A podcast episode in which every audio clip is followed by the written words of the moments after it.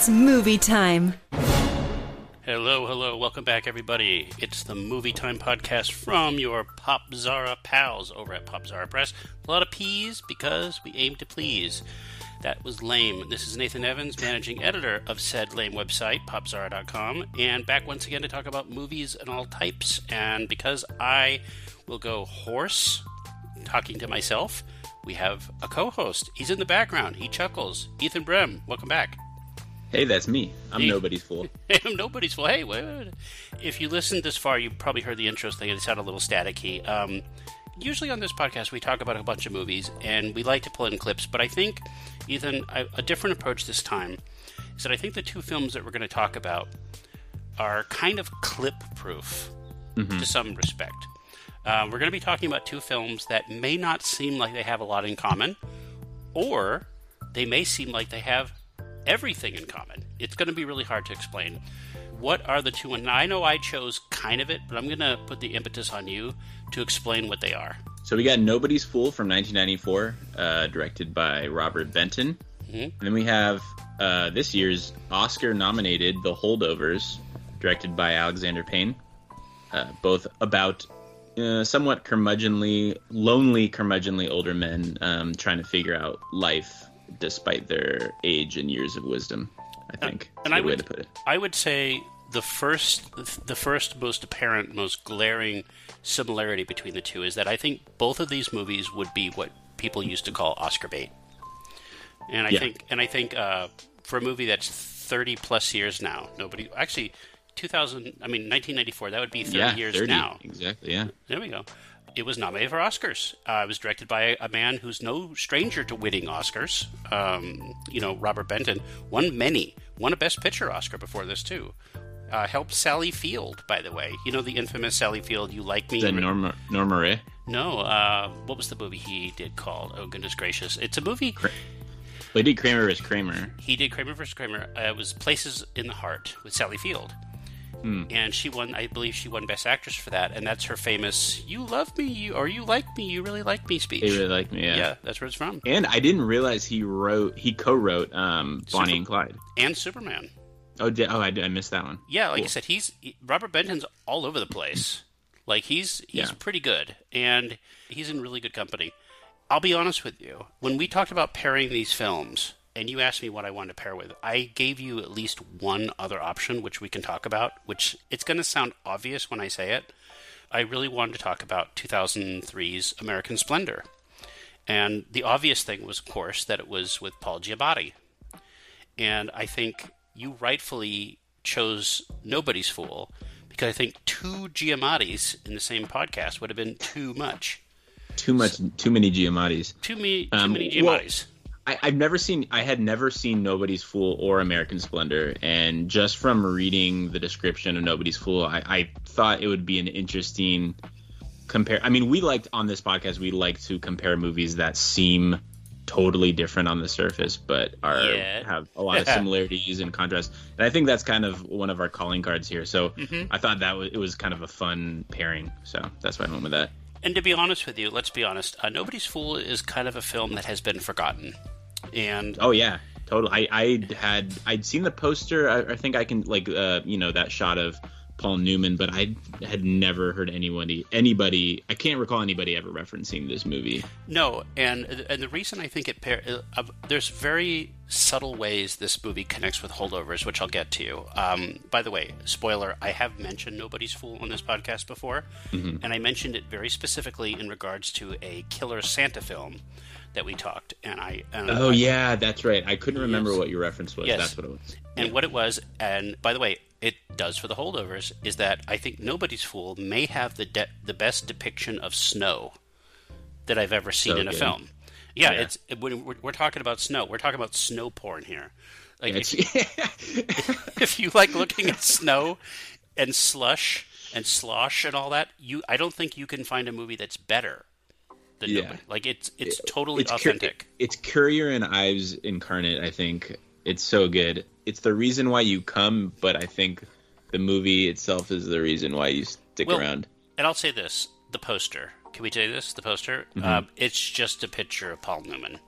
It's a picture of Paul Newman's face looking to the side as his character Sully, and there's something very iconic because I think, and this is going to sound, you're going to laugh when I say this. When we think of Paul Newman now, we kind of think of him, his face on like mayonnaise bottles, Yeah. and salad dressing, and that's that's a good noble that's a good noble thing. That that money goes to animal, uh, you know, animal prevention, cruelty, and all this. But nobody's fooled. This is a poster that's kind of epic. It's very stoic, and it's it's very representative of the film. And I don't think um, that's very attractive to a lot of people. I don't think people look at this poster and they're, they're going to think action oriented film. So Yeah, and and around this time too is when he was kind of like um, he kind of began his back nine of his racing career, and I think to me that's what that's what I think of when I see old Paul Newman. I think of like the pictures of him, you know, behind the wheel of the car, you know, at these racing events. That's what I think of because I I know Paul Newman from The Sting and from Cool Hand Luke and stuff, and I grew up. The Sting was like the first classic movie I ever saw besides Wizard of Oz. uh, how about maybe we should tell pe- ask people uh, describe Paul Newman for a little bit because this is another reason I want to talk about this. Um, this will become more clear later that when we're talking about Alexander Payne's The Holdovers, a lot of the buzz around it isn't just Paul Giamatti and how good of a performance he gives, but everyone's talking about how much it looks like a 70s film and how Yeah. much it looks like a throwback and how you know there was a, a famous story from variety. They talked about they experimented with film stock from the 70s and they they wanted to be you know he was trying to pull a tarantino. Can we say that Yeah, Like and in- it was it was filmed on it was filmed digitally, Digitally. I believe, but Yep. they added the scuffs and stuff. yeah right? i actually saw holdovers in the theater um, Oh, that's cool. like back in November, and when I saw it, I thought I was in I, I was in a very interesting theater in Kansas City that actually, um, you know, it's a specialty theater, but it's the kind of theater that I think. What's the theater in California that uh, Quentin Tarantino owns? Uh, he- New Beverly. yeah, and you remember, like, I felt like this is definitely a theater that's in the mode of that, and Okay, so. yeah. When I saw the, the coming previews, it's it's very much '70s driven. It's you know film stock with grains on it and digital and noise. Um, the intro music that I played is actually from the opening to the holdovers. It's very intentionally 1970s, but it's scratchy film. It's 70s disco music, and And it's set in the 70s as well. it's very much set in the 70s. 1970, I believe, right? Yeah, 1970 or 71. And, you know, for some people that's a throwback, and for some people that's sort of a cliche. And we can, we can get into that when we talk about the holdovers. But mm-hmm. when you think of the 70s, Paul Newman was a megastar. Can we just say that? He was, like, people don't understand today, like, the only interaction a lot of millennials and a lot of younger people have with Paul Newman is that he was the grumpy car in Cars. and Yeah, Doc. and Doc, but he, but how I was trying to find out how I'd explain him. So let me tell you how I would explain him, and then you tell me what you would do. Um, Paul Newman is a different type of movie star. Um, we don't really have them anymore, like Paul Newman. Paul Newman was someone that I think if you smushed the likability of Tom Hanks in with the the handsomeness of Brad Pitt, Yep. then you'd you'd get close. And but and- Beloved. a beloved on a level that is un- unseen today.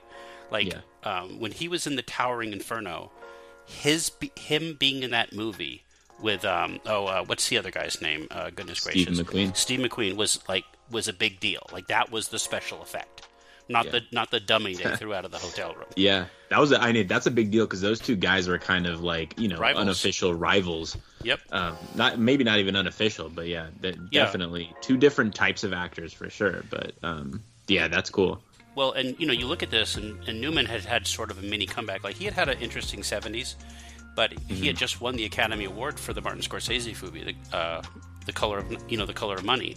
You know, Yeah, the Hustler sequel. yeah, the Hustler sequel with him and Tom Cruise, and that's what I wanted to bring up real quick. This is going to blow your mind. Everybody likes to talk about the um, the Wilford Brimley effect. Like they like to compare Wilford Brimley when he was in Cocoon, his age, versus the age Oh, of yeah. like Tom Cruise when Tom Cruise made Mission Impossible. Because Wilford Brimley looked like he was like I hate to say this is gonna. I look. I'm going to hell for saying this. He could he could he could reasonably play an 80 year old man at 49. Yeah. Like they paired him with Jessica Tandy, you know. And Yeah. by the way, which we'll get into Jessica Tandy later. Um, but Wilford Brimley could could reasonably play a very aged senior man when he was like my age. Um, but it, you know that's his personality. So when when Paul Newman made Nobody's Fool, Ethan, he was considered older. He's playing a grandfather who's has a disability, and he's very much old. That's his character. Yeah. Last year, Mission Impossible, right? Dead Reckoning Part One came out with Tom Cruise. Mhm. Tom Cruise is the same age as Paul Newman in this movie. Jeez. Think about that for a second. Yeah. Well, it's like I always think of my references. The dad from Frasier was like 50 when that show started, which is insane to me. Yeah, that's when you know you're getting older. Is when Yeah. you're starting to approach the age of the of the old dads. right? Yeah. Like, Yeah. are you Homer Simpson age yet? Like 39?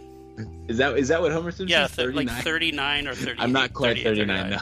Yeah, and it's just, but let, I mean, but you see what I'm saying though. We need a new metric because we can't just use the Wilford Brimley because in this movie, by the way, Paul Newman and Tom Cruise in the same movie together, like I said, Color of, uh, Color of Money. But no, it's one is playing an old grandfather and the other one is playing an action star destroying uh, an a, a killer AI. Yeah. It just, yeah, someone see. Again, it's more proof that Tom Cruise has a monkey's paw inside of his um, inside of his mansion. You very well might. Yeah, or a I wouldn't put it past him. but eventually, you know, it's going to happen. Like, but uh, but no, let's so let's let's get into it real quick. So I'm going to let you start off a little bit because you're new to this film, and I I revisit this film like every ten years. Um, I'm going to give you my opinion after you give me yours because I want to I want Okay. to see I want to see where you feel. I don't want to prejudice you. So tell tell us. Let's give a little synopsis of what Nobody's Fool is. Paul Newman stars as Donald Sullivan, um, aka Sully, uh, who he's a very much a a lone wolf, but he has a, a group of friends. Um, he works, I think, believe for like a construction company um, owned by Bruce Willis. Mhm. And one day, his estranged son comes to town with his family, and he discovers that um, he lives in a small, uh, like upstate New York town, by the way, uh, Bath Mhm. And uh, he discovers that his son is going is in the middle of uh, a looming divorce. He has two sons of his own, and Paul Newman was never around when when when his son was was a kid, and so now he's kind of taking it upon himself to um, you know reconcile a little bit and be there for his one of his uh, grandsons. So let's Um, that's pretty much the whole. I mean, So- th- that's pretty much the whole movie. So let's let's stop right there. If you describe that to someone, you can see this movie in your head. Like you can Yeah. see the formula that this movie could have been. Like curmudgeony grandpa, you know, Mm-hmm. Yeah. curmudgeony grandpa, cast of ensemble characters has to learn to reconcile being a grandpa and the whole culture clash, right? Yeah. Okay. So if this Yeah. were made now, it would be you know, or maybe not now, but ten years ago, it'd Mm-hmm. be Clint Eastwood. He'd be you know kind of racist, maybe. He'd be, be you know, Gran- it'd be Gran Torino, yeah. It- it- uh, like I'm just imagining this. And by the way, um, I love Paul Newman. I've never really watched him. I don't think in as an old man in, in a movie like in the 90s. I don't a- think I've seen any of his 90s he is, movies. He is a great old man actor. He's a great old man actor. He's like uh, like Maybe the uh, best, This is actually. a this is a crude comparison, but I, you know, like Michael Caine, how you know Mhm. Michael Caine is not missed a beat as an old man, like kind of like that, where he's he's leaning on his own instincts. He's not acting. He's not doing. I watch Robert Redford and stuff as an old guy, and I'm like, man, he's using tricks. He's using um, you know technique, and it's very Mm-hmm. obvious. He's trying to do things with his face. He's trying to manipulate himself, whereas. Whereas Paul Newman is all natural here, and he's leaning on the script. He's letting the script kind of take him, uh, and he's leaning on probably leaning Well, on direction a lot, which is really I- mature for a dude who's been in it They for. They have made this movie Years. recently. It was called A Man Called Otto with Tom. Tom Oh Hanks. yeah, and that's right. and to be honest with you, Tom Hanks didn't do a great job with it. I don't know if you saw it, but it, it was You very know, I it was very there was something off with it. Like he just he can't he it's too much against type for him playing a, a curmudgeon. I will say I love Tom Hanks. um, I do. and I I think do too. I think he's a great. I think he's had he's had some of the best performances we've seen in the last thirty years. But I think he is as as an older man now. I think we're seeing some of his limitations. I think old man Mhm. Tom Hanks is not going to be as talented as young man. well, he's Tom Hanks. he's he is Jimmy Stewart, and Jimmy Stewart had issues. Ooh, yeah. had issues resolving that too as he got older. Yeah. good. Yeah, And- good take. Well, think about this. You mentioned Clint Eastwood. That's I was thinking about that too. Like in my mind, I was I, I was recasting this in my mind because let's be honest, this is a Paul Newman film. Without Paul Newman, this movie is forgotten. Can I say Mm-hmm. that? It is forgotten. I love Jessica Tandy. I love Bruce Willis, and I love Melanie Griffith. I, I especially love. This is the best movie she's ever been in. But I will say Yeah, this, and uh, and not for the reasons you think I'm. You pervert. Stop it. But, no, but but what I mean is, this is a Paul Newman piece. This is the rare film, and I wrote in my notes. This is the rare film that is both a actor showcase and a great ensemble film. Like the entire mm-hmm. ensemble cast, like Philip Seymour Hoffman's in this, right? Lots of little fun character actors, and they're all interacting, and they're all, everyone gets their own beats. Everyone gets great. Jessica Tandy, her last film, but without Paul Newman, there is no film. And it's a Michael Jordan team. yeah, kind of. Exactly. It's like we're all here to support you. You know, you you cannot be the star without us supporting you. However, you you know, but at the same point, you can't be the star without us supporting you. It's all about nuance. It's how you say it. And um, but you said Clint Eastwood, and I th- I thought to myself, Clint Eastwood might have been the only other person of that age and vintage and that sort of you know requisite stock that could have played the role, but it would have been a vastly, vastly different movie. He would not have been charming. And like, Oh the- man, yeah. yeah. How how is somebody this good looking still when they're sixty something well, years that's, old? It's that's crazy. But that's the thing, though. That's the thing. Yeah. That's the thing. That's really the part that I think some people have problems with is that Sully is handsome, Mm-hmm. and he's he's handsome at any age. And in this, there's a scene later on when you know he's joking with the Melanie Griffith character, and they're joking about running away and running away, and it's very cute, but it's more it's harmless. It's it's asexual because how on earth would that ever happen? But the way he treats her, and the way she's treated by her, Bruce Willis, her husband, and the way the world treats these people, at you know, no spoilers here. If you if you don't want the movie spoiled, turn off now. But there's a scene towards the end. You know what I'm talking about when it might happen, and Melanie Griffith takes it seriously, and then Paul Newman grows up. You know, Sully grows up, and he realizes he's too old for her, and she'll find someone else. But you believe that he could have seduced her, not Oh yeah. because he's Paul friggin' Yep. Newman. Exactly. It's believable. Any other Yeah. movie, it would have been like kind of gross or something.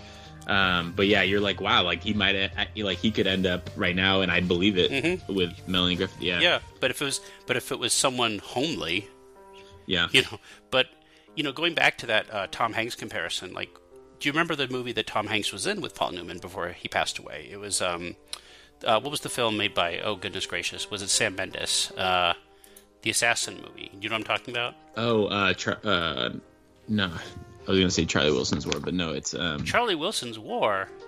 no, you- that was Spielberg, I think, right? What are you talking about? Wait, what was the? uh It was like oh five, maybe. I know which movie you're talking about. 2002, I think, actually. That was earlier than that. Oh goodness. Uh, Road to Perdition. Sorry, Road to Oh yeah, Perdition. yeah, yeah, of course. Yeah, I actually like that movie quite a bit. Um, there is a fantastic scene in that film with Tom Hanks because he plays the, you know, let's just say the son of the Paul Newman character, and they're sitting at the piano together, and they're playing the piano together, and Paul Newman just looks at him, and you realize you're seeing, you know, you're seeing these two great actors be great together in the same scene, and that's that's kind of the reason I wanted to do Nobody's Fool is because we're talking about a film that has a perfunctory story, that has a perfunctory cast, that everything about it is just fine, but you have a showpiece that is anchored by a sensationally, like probably never better classic actor that was a megastar from the 70s and the 60s. And and when I kept reading reviews about it now, contemporary reviews or older reviews, even at the time, Ethan, they would say, "Oh, they don't make movies like this anymore. This is a dying mm-hmm. breed." This, you know, they're lamenting the fact that more movies like Nobody's Fool weren't being made. And when I read reviews of The Holdovers, people are talking about how it's like a movie from that era. So you have different ends of the spectrum here. Yeah. So and and I loved I loved that it was not like the whole movie I was expecting the thing to happen like you know a suicide or Mm-hmm. a car accident or you know some a major Manipulation. character Manipu- dying or major- something yeah, yeah. Like a, a melodrama but this stayed on drama the whole time not melodrama but drama it was all realistic it was all felt like you know slice of life almost Yeah. Nothing like that happened. There was one, you know, the only thing that does happen was with Philip Seymour Hoffman's character. He shoots, he fires a gun, and then and then uh, Paul Newman punches him in the face. Like, okay, like you know, court date, whatever. It ends there. And the one character who dies, you don't see her die, and she's like incredibly minor. She has like one line in the movie. And and you don't see you just see the funeral. You don't watch her die. It's not a it's not played for drama. Well, Everything here is like completely, almost for lack of a better term, expected. But Mhm. um, but you don't feel manipulated by the script, and the script is really good. This is a scr- this is a sc- uh, screenwriter's script, by the Mhm. way. Like if you want to learn really good classic writing, like this is a great example. Well, I'll tell you what, though. Robert Benton has been nominated, and he's won many Oscars for screenwriting. He was nominated for this film for screenwriting, Mm-hmm. um, but he had good help. Um, for those who don't know, we could easily do an entire podcast on the on the man who wrote the book this was based off of. Um, Yeah. His name is Richard Russo, by the way. No relation to Renee. so, uh, Okay. yeah, Richard Russo is one of the finest novelists in English literature in the last hundred years and he is such an interesting, interesting, interesting man who actually had a couple things, uh, something come out last year. He had two projects last year, including a second sequel to Nobody's Fool, which came out last year. The book. Okay. Um, he had a TV show that unfortunately was canceled. It was based on one of his books, um, Straight Man, which came out like in 1997. Um, the it was a TV show called Lucky Hank, starring um, Paul Odenkirk, uh, Bob Odenkirk. Okay. Sorry, it was Oh, yeah. canceled. But no, he's he's been involved. And Paul Newman's been involved with Richard Russo Productions elsewhere. Um, Richard Russo won the Pulitzer Prize for a book called Empire Falls in the early 2000s. There was a TV um, miniseries made on HBO with it, which Paul Newman was in, by the way. And I'll just say this: I don't want to get too much into it because I'm, we're going to lose people if we talk about books. I'll just be honest with you. If you're listening to this and we start talking about books, I I get it. You're out. But I'll say this: he is a fantastic writer, and he he's written essays about this before, where this is very interesting. Where he basically lamented the fact that he realized his gift was writing about small towns and about myriad of characters, and one of the characters in his books was an old curmudgeon uh, professor who spent his entire career trying to demystify Charles Dickens and basically say Charles Dickens was overrated. He, ba- you know, he was lamented by lit- the literati. They all, oh, of course, Charles Dickens overrated. You know, why is he so popular? Overrated. And on his deathbed, he basically said, "You know what? I started reading Charles Dickens again, and I, I get it now. I, I see why people loved him." And he passes away. And if you think about it, that's what Nobody's Fool is, and that's what a lot of uh, Richard Russo's books are. They're basically Shakespearean. You know, you, you have this location that is populated by these deeply rich, very interesting characters that are flawed in every way you can imagine, but yet they're relatable. And have you ever read anything by Richard Russo? And if you haven't, like, No. yeah, I, I, I've not. I don't meet very many people who have, but that's just books in general. You know that. Yeah. How many people read? Honestly, how many people read novels anymore? Yeah, yeah, I know, right? It's just, I mean, it is what it is. It's, it's it's more niche now than than ever. But if you read Nobody's Fool, a lot of the the dialogue is lifted from the book. Oh yeah, okay. Yeah, he is a sensationally literate person. He is an incredibly great at dialogue. And can I be honest? Like, I think you would agree with this. Part of the fun of this film is just watching the characters talk with each other mm-hmm. and hearing their, their interplay. Like they have internal lives. Like there's there's history between these characters. These these are not characters who have met each other the first time. Yeah. They come with baggage. Like you're you're you know you're peeking into something into a relationship that's that's pre-existing. And all the depth is established through the relationships. It's not like long diatribes necessarily or anything like that. It's all about how this person and this person interact and and treat each other. And it, I mean, one of the best examples is Sully and Bruce Willis's character, who obviously Bruce Willis is, you know, he's the villain, but he's he doesn't really behave like the villain all the time. Like he's not even treated like he's the villain all the time by our protagonist. Like he's he sleeps on his couch in one scene. Uh, Bruce Willis sleeps on Paul Newman's couch in one scene, and he, it's like this whole um, this whole picture that's being stippled instead of broad strokes. It's it's it's little things here, little things there, and they amount to one big portrait. And um, that's why it's so it's so. That, yeah, there's literally pe- people don't make movies like this anymore, and if they do, it you can kind of see the seams a little bit better. Well, you know, we, we talked about you, you talked about the the love hate relationship he has with Bruce Willis's character. You know, there's a whole subplot about a snowplow, right? Mm-hmm. And so Sully Sully thinks he owe, he's owed money by the Bruce Willis character, and so they have this cantankerous relationship. and the Bruce Willis character realizes he has Sully by the balls. Sully's injured. He's older. He has trouble finding work. You know, his disability his disability requests keep getting denied, and so Bruce Willis can take advantage of him. And so what does Sully do? He steals his snowplow, his snowblower. and Bruce Willis knows this. And instead of calling the police, they just play it sort of for, yeah. for yucks. And it just goes yeah. back and forth, and it's an ongoing thing. And you realize that these characters are cantankerous with each other, but they're not hostile towards each other in a way yep, they, yes. that you think. Like they should be. Like like he's cheating on the Melanie Griffith character, and she's you know obviously she's tormented by this and she's saddened by this, but she gives as good as she gets. Yeah. And it's it's it's it's an interesting dynamic. But one one criticism though, one criticism before we, we move on with this, is that Sully is presented as the glue that holds his group together. Can we say this? Mm-hmm. Like Sully is shown as a lazabout. Like we're supposed to believe that this sixty-year-old man made a lot of mistakes. Now he's living with his second-grade teacher as a tenant.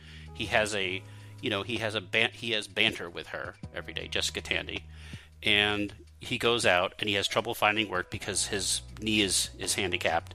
Um, his best friend is probably mentally deficient a little bit. His yeah. coworker, um, but you but he left his family. He left his wife and his son. Right, and he mm-hmm. wasn't part of their lives. So something happened. Like he he made mistakes, and I think the the genius of the film is that it doesn't portray him as a saint. Like I think it could. I yeah. think I could portray him as a saint. Like oh, Sully's given wisdom but he's haunted by his past. And I guarantee, and let me just say this: the book does go into detail, and this is this is my criticism. This is my biggest criticism of the film. This is why I wanted you to tell me what you thought first. I like Nobody's Fool. I enjoy it.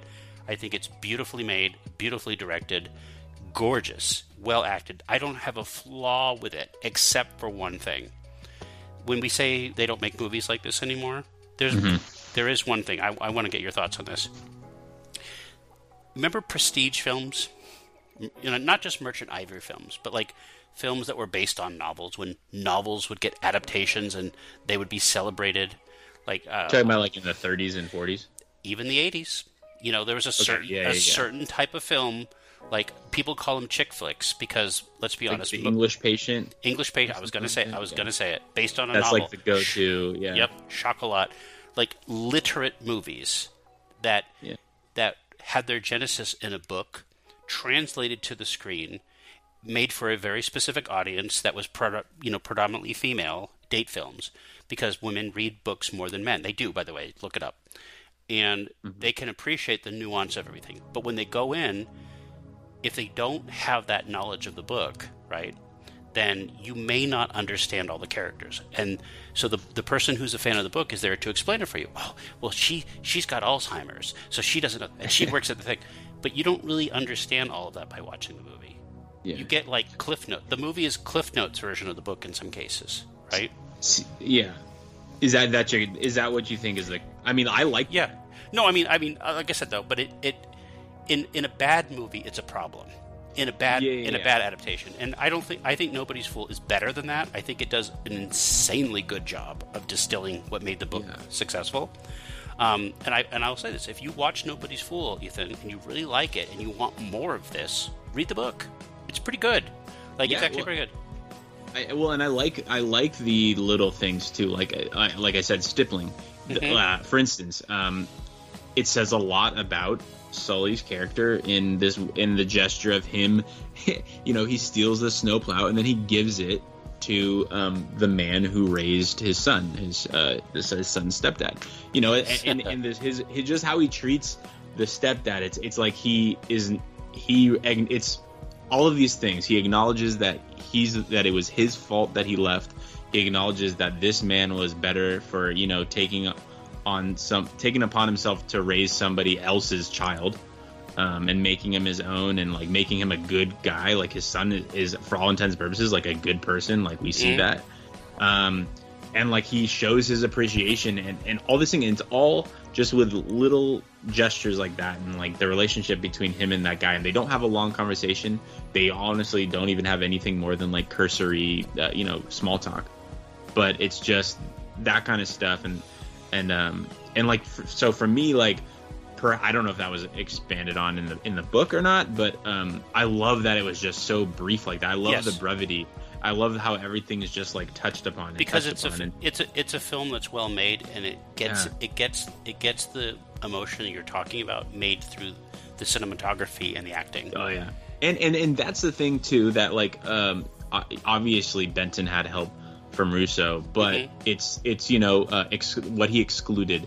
I think really helps um, make the movie more effective, and it, it's like it's it reminds me a lot of, and this sounds funny. It reminds me of Winnie the Pooh, like the many adventures of Winnie the Pooh, and just well, a in terms of kind of how relaxed and at ease it is with its pace and nothing crazy happens and all this stuff but just also in terms of like doesn't really uh, tell like it's not it's very low concept. It's it's very um like lazy in a sense you know uh, in in the most traditional sense of the word lazy you know just kind of like takes its time and um, I just really, I, I, I really got Winnie the Winnie the Pooh Well, vibes with this in movie. in Japanese films, right, especially with like Japanese anime, there's a there's a, a genre called slice of life.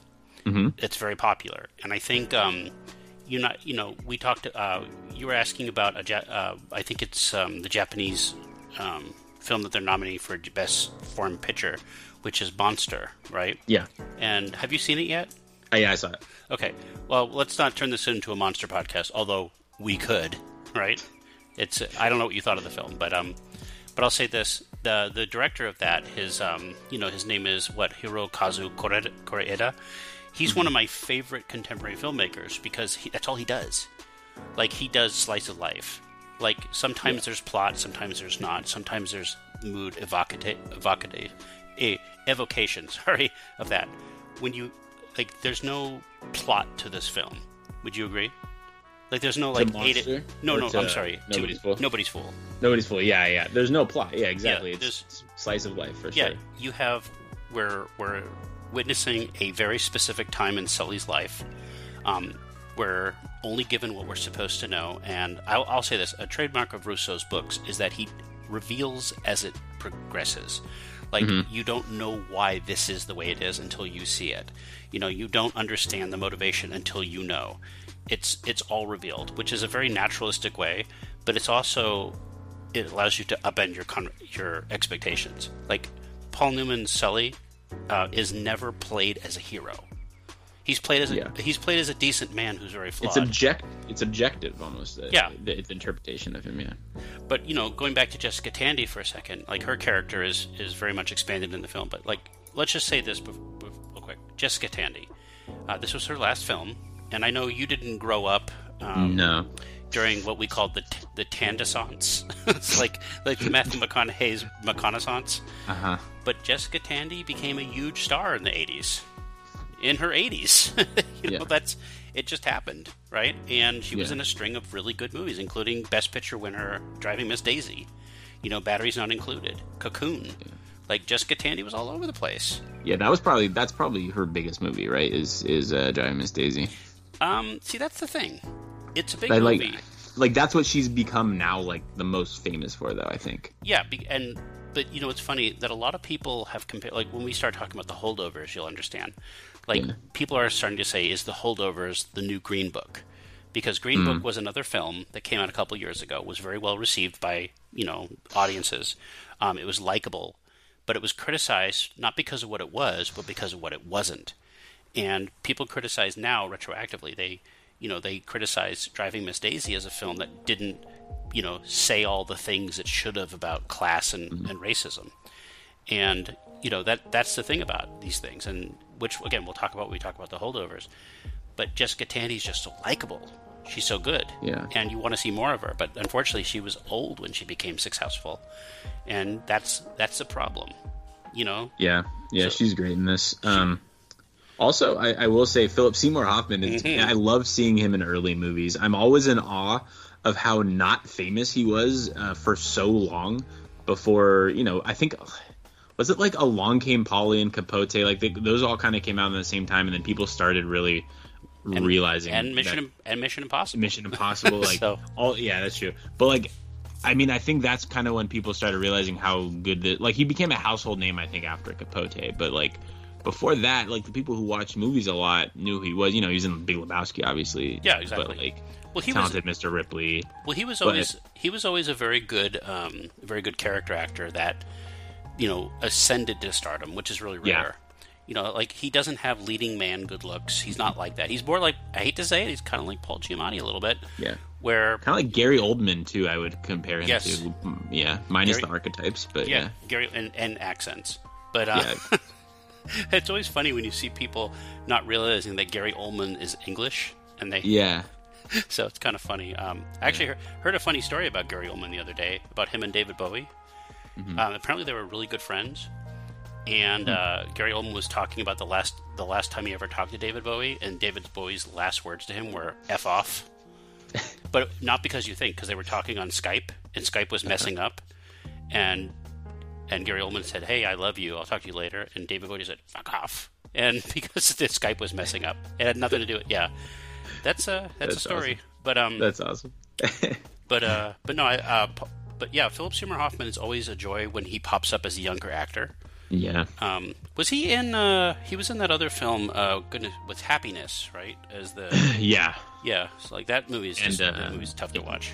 yeah. He's done all kinds of stuff. I mean, he well, he really is a uh, was a character actor, like you know Buscemi or like we said, uh, Gary Mhm. Oldman. I mean, Buscemi's still, I think, at his best as a character actor. Um, but but I think Philip Seymour Hoffman made the jump really really well. You know, um, when he started doing like when he started getting first build. the truth is, is that I I think we've always had these great character actors, but they've always been dwarfed by, and ironically, people like Paul Newman and Tom Cruise, like big movie Yeah. stars. But as as the idea of the movie star has become obsolete, Mm-hmm. character actors have been allowed to become, you know, ascendant, and that's been fantastic because literally, like, you know, they are playing a playing a role in a movie that will not be sold on their acting. Like, again, we'll we'll start getting into the holdovers here but nobody's lining up to go see the holdovers because it's the new Paul Giamatti movie. You know, I was I was thinking about this the other day because you know what movie was number one at the box office when we're recording this. Do you know what movie was number one at the box office this weekend after three weeks? No. The bee uh, is it the Beekeeper Oh, okay. With Cool. uh, Jason Statham? Is that what it's? Is that did I Yeah. get that right? The The Beekeeper. bee- yeah, some of the beekeeper, yeah, right? Yeah. It, it finally overtook uh, Mean Girls, the remake. Oh, cool. And I thought I heard that myself- was good. I haven't haven't. seen it. I haven't seen it. It's another one of those musicals where they didn't advertise it was a musical on purpose because they didn't want people to stay away. Um, same with the Wonka movie, and same with um, the Color Yeah. Purple. Like we're we're not going to tell you it's a musical. We're going to throw it at you. Yeah, don't Mm-hmm. do that. Just say it's a musical. But um, they sing. Okay, the voices open and people shout. But um, Through their face holes. but but Jason Statham, I was talking to our, our producer about this the other day. You know, Chris Mitchell. Uh, Jason Statham, it might be the most successful movie star in the world. Like if you think Besides about Tom it, Cruise. well, even more so than Tom Cruise, because Tom Cruise only brings out massive, big budget films, right? But Jason Statham produces like these 15, 20 million dollar movies for Mm-hmm. eclectic directors, and they all make money, all of them, even the dumb ones. And Yeah. and he's he's somehow avoided the VOD curse that everybody else has gotten into. Like The Beekeeper is number one at the box office, and it's made a lot of money. It's made like two hundred million dollars in the world. Like that's amazing. Like, but It's like Stallone used to do that too. Like Stallone is really Oh yeah, well Arnold was like that. Stallone was like that. Even Van Damme to some extent. But like when you think about the Beekeeper, or you think about whatever movie, you don't say, "Oh, it's the Beekeeper. I want to see the Beekeeper." That plot sounds interesting. You say, "Hey, the new Jason Statham movie," and that's when you know you're a movie star, yeah. right? Like Mm-hmm. It's that- yeah, you, you've eclipsed the the actual movie itself. exactly. Now, if you make a good movie, then you stay a star. But if you make a bunch of turds, you don't. And so, Yeah. and to some extent, I will say Nicolas Cage is a little bit like that still because He- of who yes. he is. Um, he's he's returned to that a little. I think. I think he's had a, a wonderful. I love it, too. Comeback. He's made some of the best stuff. Like you like Dream um, Dream, Dream Scenario. Scenario. Yeah, it's it's a great movie, and he's great in it. You know, um, the uh, what was the one he did with Pablo Pascal last year? The unbearable weight of massive he- talent. yeah, he played himself. that's a good one. Yeah. or uh, of course Pig, which was a lot of people's favorite movie of the year. Oh yeah, You know- most underappreciated, like the most snubbed movie in my opinion last year. It needed, it needed, or two years ago now, but um, it needed more love for sure. I'll just say this: he's he's won his Oscar, but um, but no, like Nicolas Cage is Nicolas Cage. But um, Yeah. But going back to this though, like we're talking about when you talk about Paul Newman, and I think this might be a good place to sort of segue into the holdovers, is Mm-hmm. that you know the holdovers is a very different movie superficially. It has a has a plot that is actually kind of threadbare and. Again, I don't want to give you my opinion until I hear what you think because I kind of recommended it. But so let's talk about the holdover. So the holdover. So what's it? What's it all about? Well, real quick as a transition, I I- when I was watching Nobody's Fool, it reminded me of Nebraska a lot. Um, Oh, yeah. and not and not even because we're talking about another Alexander Payne movie. Literally, just like the father son stuff. Um, I do love that town. way, I do love Nebraska. Yeah, Nebraska's great. I don't know where they filmed Nebraska, um, but the small town in this movie reminded Well, me a lot of the Nebraska Um, town. I'll say this: Alexander Payne has deep roots with uh, Omaha. Like he owns a movie theater Okay. out there. He's part of the community. Like if you look him up, like he's deeply embedded in Nebraska. okay, I didn't realize that. And okay, isn't it ironic that they film a movie called Nebraska in Nebraska?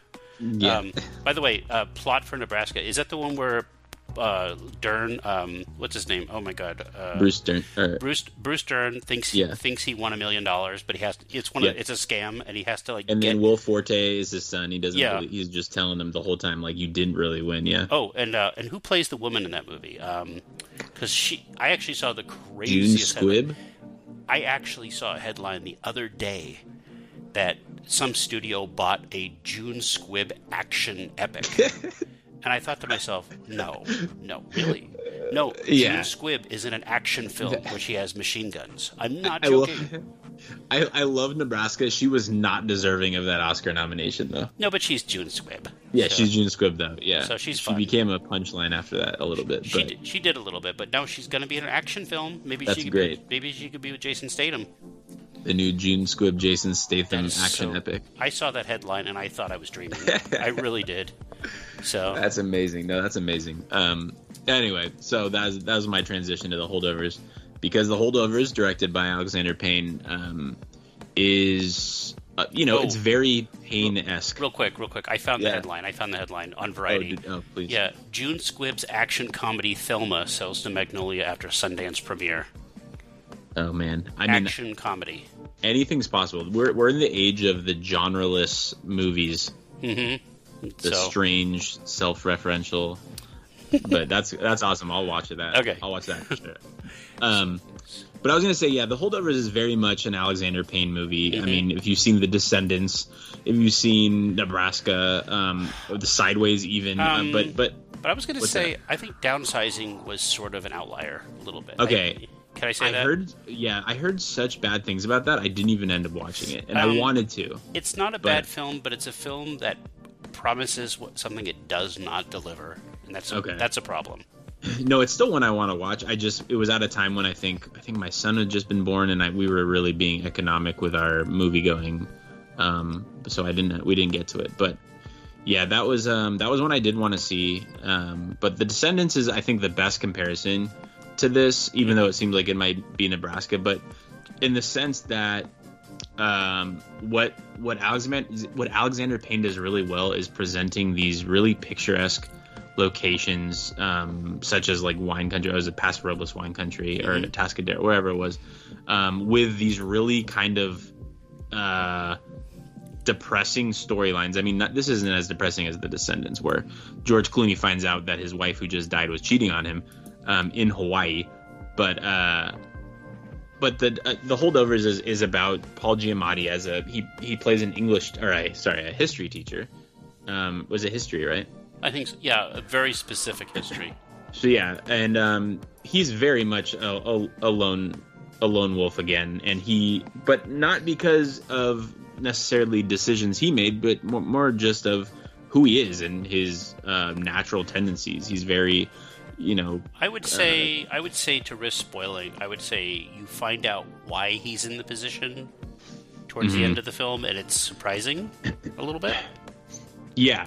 And so yeah, he, he showed a lot of promise, I guess, in college and um, one thing or another, he ended up teaching at his boarding school that he went to as a kid. Mhm. And the boarding school is made up of rich people's children unless you get a scholarship like he had when he was a Yeah, kid. it's like a hermit. But- it's a hermit. It's a feeder school into like Ivy League success. exactly. Yeah, exactly. And so he is he is super yeah in New England, and he's super resentful towards these rich kids because he was not one. He probably you know there's a lot of sub subtext. He probably got bullied. He probably got made fun of. He has a lazy eye. You know he has this disease where he smells bad, Like fish.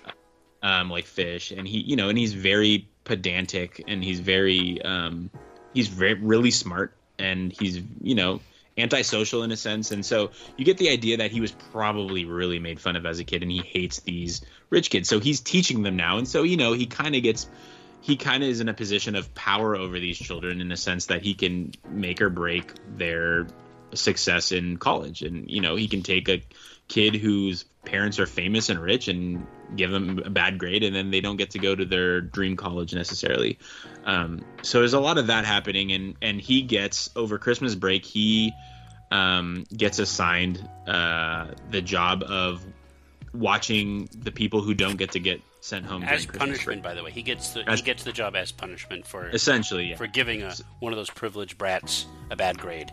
Exactly. So it's essentially him, uh, five or six students, and um, the lunch lady, whose son, um, whose son had just died in Vietnam. And this is, you know, this is a total uh, Vietnam era movie. You get the the disillusionment all over the place from the adults and from the kids, and like nobody knows. The generation gap was never wider. You get people, you know, what are we? The why are we? What are we fighting for? Mantra is just ringing in your head um, as they're talking about it. But the Vietnam is played as as again mere It's a background. uh, it's a background it's subtext. event. Yeah, it's it's Yeah. context more than it is. It's never part of the plot necessarily. So you get a lot of it, it- this whole movie is just context and, and and relationships and how these people talk to each other and and how they kind of um, grow to like each other and respect each other. And Well, that's the movie essentially, and it's filmed like a '70s movie by Eigil Bryld, who was the DP on another movie I watched last week called um, uh, uh, "No Hard Feelings," the just J- Jennifer Lawrence. yeah, that's the one with uh, she goes full uh, full Monty. yeah, and and she goes full Monty, yeah, uh, and it's shot really really well, and Yeah, this guy beautiful. knows how to frame a shot. He knows how to bring out the beauty in whatever his subject is, whether it's a person or scenery or It's whatever. snow. Can I say this right now? Yeah. The first thing you see in the film is snow being shoveled. Yeah. Beautiful snow in New England. It's snow porn, like you said, Yeah, and it's shot. It's shot in a five three aspect ratio, which is Mhm. not super common um, anymore, at least, and uh, and, and it leaves kind of thinner lines on the side of the screen, so it's almost like every shot you're watching that's at least you know like a wide shot is it's like you're watching it's like you're looking at a, a postcard. It's like you're sifting Well- through five by seven photographs. It looks just like that, and I think that's by and design. digital digital grain too. Um, they, they Digital grain, yeah. they they talked about like there a lot of conversation about this film was about the aesthetic look that it was intentionally made to look like like a Hal Ashby film. yeah. You know, from and even just like the, yeah, there's like the, the the super antiquated zooms, like the I quick saw zooms that. on Yes, yes, yes, many times. yeah, So- a lot of stuff. It, it reminded me of like Midnight Cowboy or like The Graduate. Mm-hmm. Um, a lot of shots that are reminiscent of those movies, um, and it kind of makes you wonder like why they stopped doing those shots a little bit because they really work in this, um, just for different reasons. They're Uh, they're they're they're, they're they're methodical. Um, you know, going back to Nobody's Fool for a second, and the director uh, was it Richard Benton? Rob, Um, Robert Robert Benton. Benton. sorry. Yeah. Um, well, one of his films that won the Best Picture with you know uh, it was Kramer versus Kramer, a movie that's Mm-hmm. been like forgotten.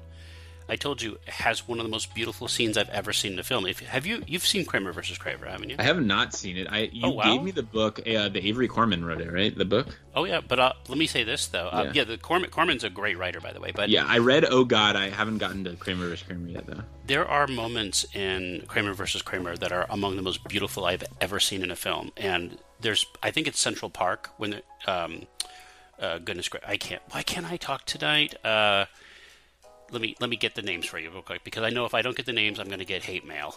so no, Dustin Hoffman when he when his mm-hmm. son gets injured at the park, there's a there's a steady cam shot where they show him grabbing his son and running through downtown. Right, it's mm-hmm. sustained. It's a gorgeous shot. It's so beautiful because it's real. It's all real locations. It's shot realistically. The park is real, and that's the same director who would make you know snow porn and Nobody's Fool Yeah. And um, there are shots reminiscent of that in the holdovers where it's just let me point my camera at a beautiful scene, zoom up, and that's all you need. Like Yeah. it, it feels. Can I, how, what's the word you would? What's the word I'm looking for, Ethan? It feels. I don't want. I don't want to say nostalgic. I don't think that's the right word. Picaresque. Maybe I would. I would almost say it, it feels like a loving embrace. Mm, Like it, it mm-hmm. feels. It feels warm in a way that I think a lot of digital productions don't feel warm. yeah. Like. Like I, I don't know. I don't want to sound pretentious twat like people who say that vinyl No. sounds better than digital, but It, it- is a travesty that this didn't get. I, I mean, I know we talk about you know the the integrity of the Oscars all the time, but it I I do think it, I was bummed that this didn't get um, nominated for cinematography. yeah, Personally. I, I was actually kind of shocked when I did, when I saw that Yeah. didn't happen. I was shocked. Yeah, I was shocked more than anything. But I was like, man, that sucks. Like, the, I thought it would have even won maybe. Um, but yeah, that's a shame. Well, I think um, if we're going to talk about Oscars, which I don't really want to spend a lot of time on, but I Mm-hmm. think if you look at the nominations that the holdovers did get, you could realize this is a spoiler film. Like, like nobody's nobody is talking about the holdovers getting shafted on cinematography because they're too busy Yeah. talking about Barbie not getting Best Oh, Actress and that you know and not Yeah. getting Best Director.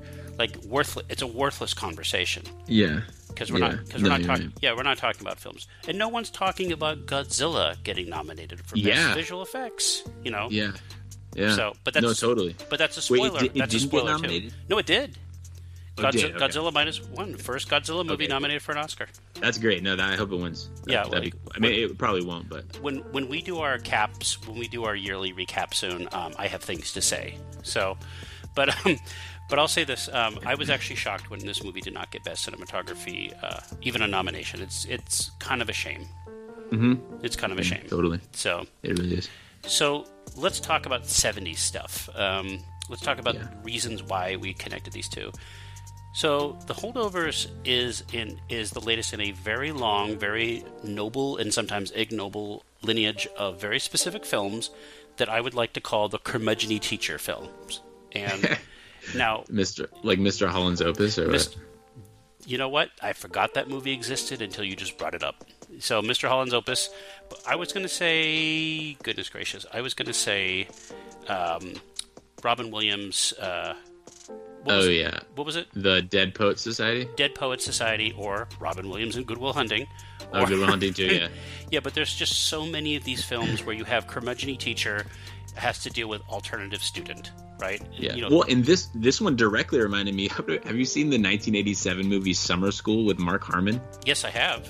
Yes, I have. It's been a so while. So the setup of that movie was he gets basically uh he gets you know stiff armed into having to to teach this summer school class over the summer instead of going to Hawaii and um, he has to basically just sit there and, and deal with these uh, you know hoodlums hoodlums you know slackers and um, yeah, it very much reminded me of summer school at the beginning of this movie. How Giamatti I'll- gets I'll say this.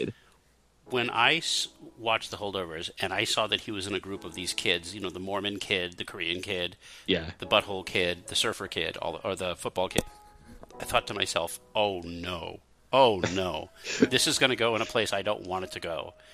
And magically, a helicopter mm-hmm. arrives just yeah. to to rescue us from that, and I takes was wondering how it was going to get out of there because that one kid was so unlikable. The Yeah. bully. yeah he oh was my gosh, yeah, uh, as the as the the cook called him like the king of the assholes. yeah, But- exactly. But I'll say this: like, so the helicopter comes and rescues us from these horrible characters. So we focus just on Paul Giamatti and the boy. Mm-hmm. And by the way, you've never seen this actor before, one who plays No. the kid, because he's never been in anything before. Yeah, This is his it first sh- anything. It, it shows for better or worse, but I, I think it, it definitely he definitely seems like someone who would have been casted in 1970 in a movie. Because Yeah. he's super awkward. He's cringy. He's not even like a great actor, but he works for this part. Well, he he won a he won like a lottery or something. He um they were the the story goes is that they were filming on this location and they you know they just decided to to look at actors from the school and he he auditioned and he won the role. Like this is Wow. it. This is his only acting credit ever. That's cool. Yeah, yeah. He's he's a he's a little much. Um, Yeah, he's, but he works though. I think for for what it what Yeah. his character is trying to be. Yeah, uh, I would have never guessed he was 18. Like Mm. like he's one of the rare young people that looks older. Yeah, he does. Yeah, he he looks like he's like 26, but no, he's 18. He's Wow, I did not know that. yeah, he's uh enjoy it while it lasts. Yeah. Like, but um, but no, then you have then you have some, but you have a, a really good ensemble cast, even though it's a very small picture.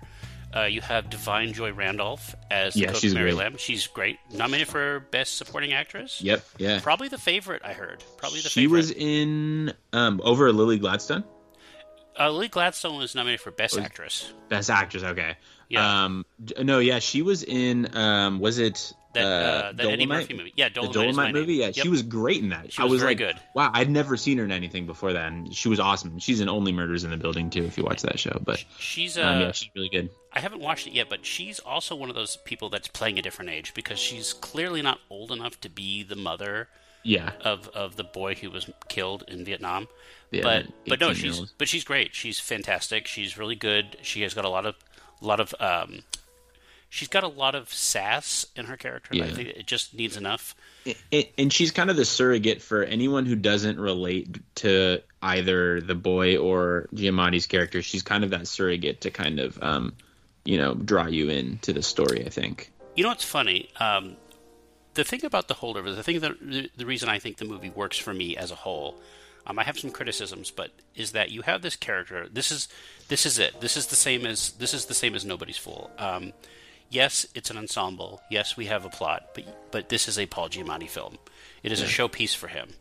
Um, I think if you're asking me right now, hand on the hand on my imaginary Bible, I think Paul Giamatti is the favorite to win Best Actor at the Academy Awards. I think Oh, I'd love is. it. I think Yeah, he's, he's never won before. no, no, he's not. He's he's one of those actors like Philip Seymour Hoffman who just works.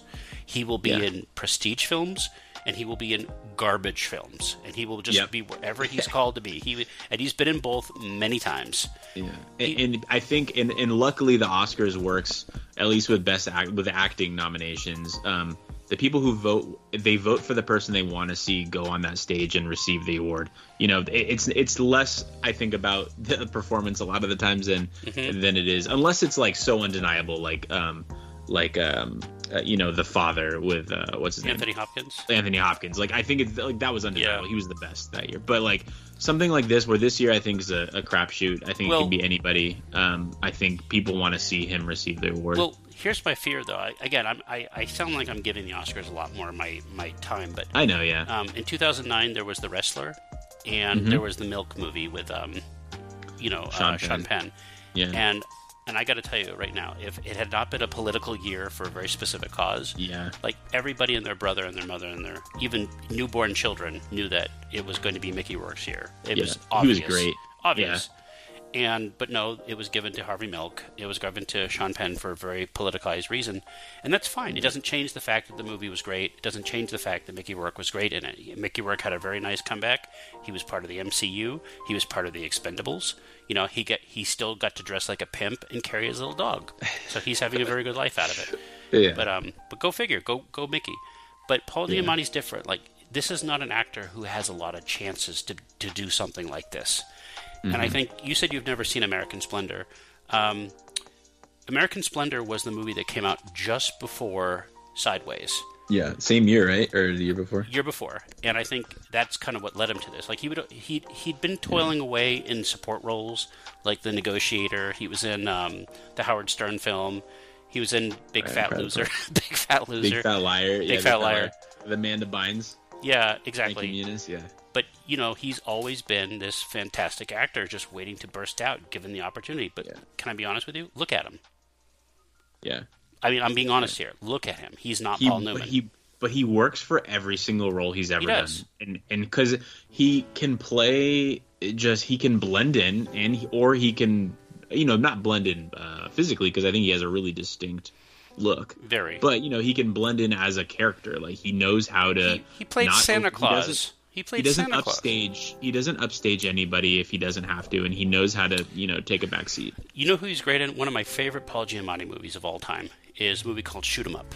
And Shoot 'Em Up, shoot him up yeah, Shoot 'Em Up with Clive Owen. It's an action film, and he basically plays a Bugs Bunny villain. I'm not joking. He kills people with carrots, right? that's great yeah And when here's a little, I'm going to give you a little background. I, you probably forgot this. When I was um, when you first started joining Popzara, one of the things I had you look at was different reviews to, for editing. And I don't know if you Mm-hmm. remember this. A lot of people don't. I actually use a snippet of Roger Ebert's review for Shoot 'Em Up as as a test to see about writing. Do you know that? Okay. No, You don't remember don't think this? so. Yeah. So I don't remember the. I don't remember. I remember the process. I don't remember the. So- shoot, shoot 'em up though. Shoot 'Em Up was the first movie that Giamatti made after Sideways. And it was, it was an action epic, right? Starring, uh, again, this was when Clive Owen was still contending to be a big action star. Yeah. I love Clive Didn't Owen. work- It didn't just- really work It out. just it just didn't really work. But but Yeah. not for lack of trying. He did a good job. Mm-hmm. Let me tell you the. Let me read you the first paragraph in Roger Ebert's review. It's very small, but I love it. I think it's my favorite thing he's ever written. He's this is Roger Ebert's review for Shoot 'Em Up, 2007, by the way. Um, says, I don't need a lot of research to be confident in stating that never before have I seen a movie open with a hero delivering a baby during a gun battle, severing the umbilical cord with a gunshot, and then killing the villain by penetrating his brain with a raw carrot. Yes, a carrot will do that in this movie. It will do a lot of things. And as good as Clive Owen is, Giamatti's better. And he's great. He literally plays Bugs Bunny as a villain. And he's fantastic. And that's the movie he chose after Sideways. And hmm. it just didn't work for a lot of people, though, because he's just, he's, again, the man works. But the holdovers, let me ask you a question about this. A lot of people compare Yeah. it to Sideways. Do you think if you look at Paul Giamatti's oeuvre, right? You look at his mm-hmm. his entire career. What do you think will be considered his defining role if if this was it? If this was his last film, what do you think would be it? Do you think the Sideways. holdovers? Sideways. Sideways for sure. Yeah. Yeah. I mean, j- j- uh, just because Sideways is one of those movies that kind of transcends. Um, like it was, it was a cultural, not I don't know, phenomenon's the right word, but people still reference it. Like it, it is the wine movie. It's people go wine tasting. I, I, my parents are big wine, uh, quote unquote snobs as they would call themselves, and they are. They go, they used to go at least wine tasting like every weekend.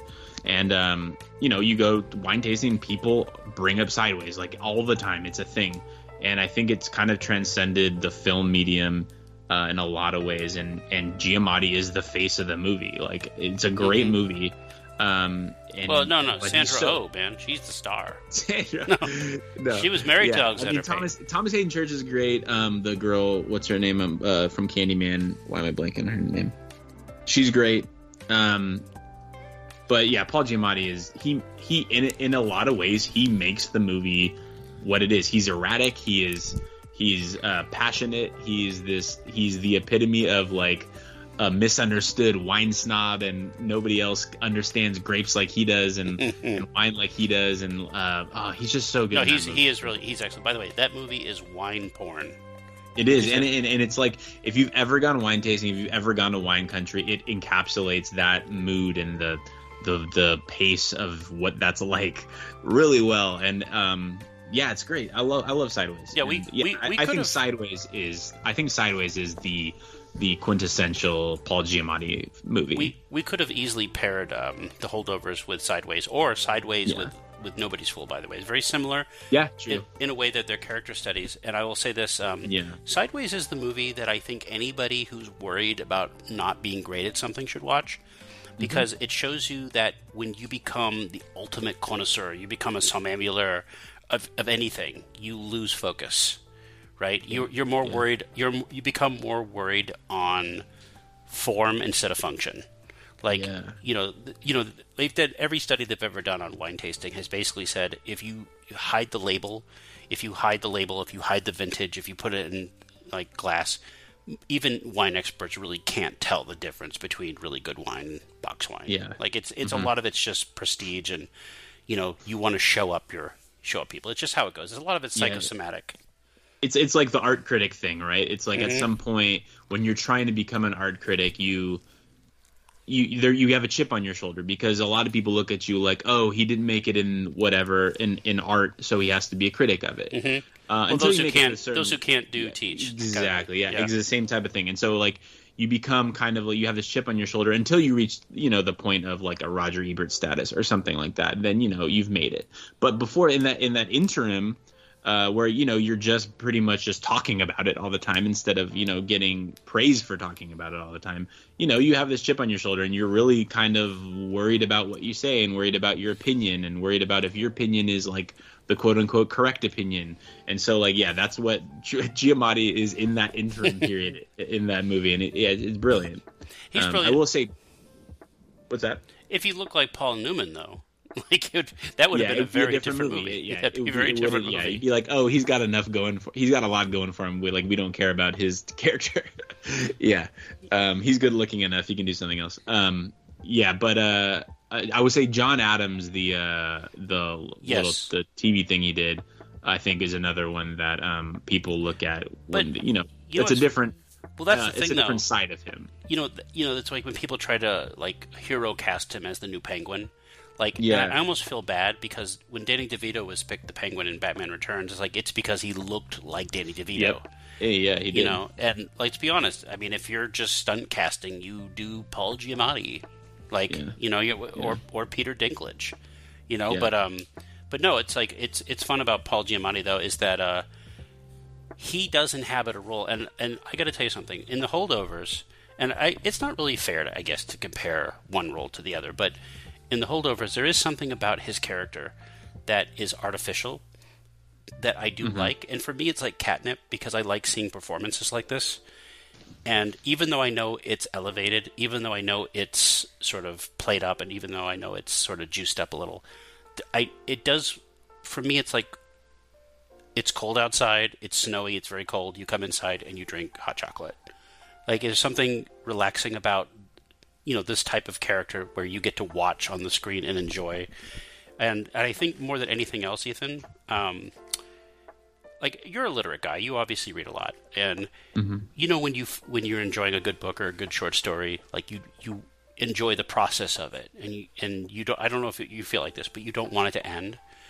And I Yeah. think um, there are elements of the holdovers that has the same feelings that, for me, evoked or evoked in Nobody's Fool, in the fact that you're watching a character and you want to spend time with this character, even though this character may not be perfect.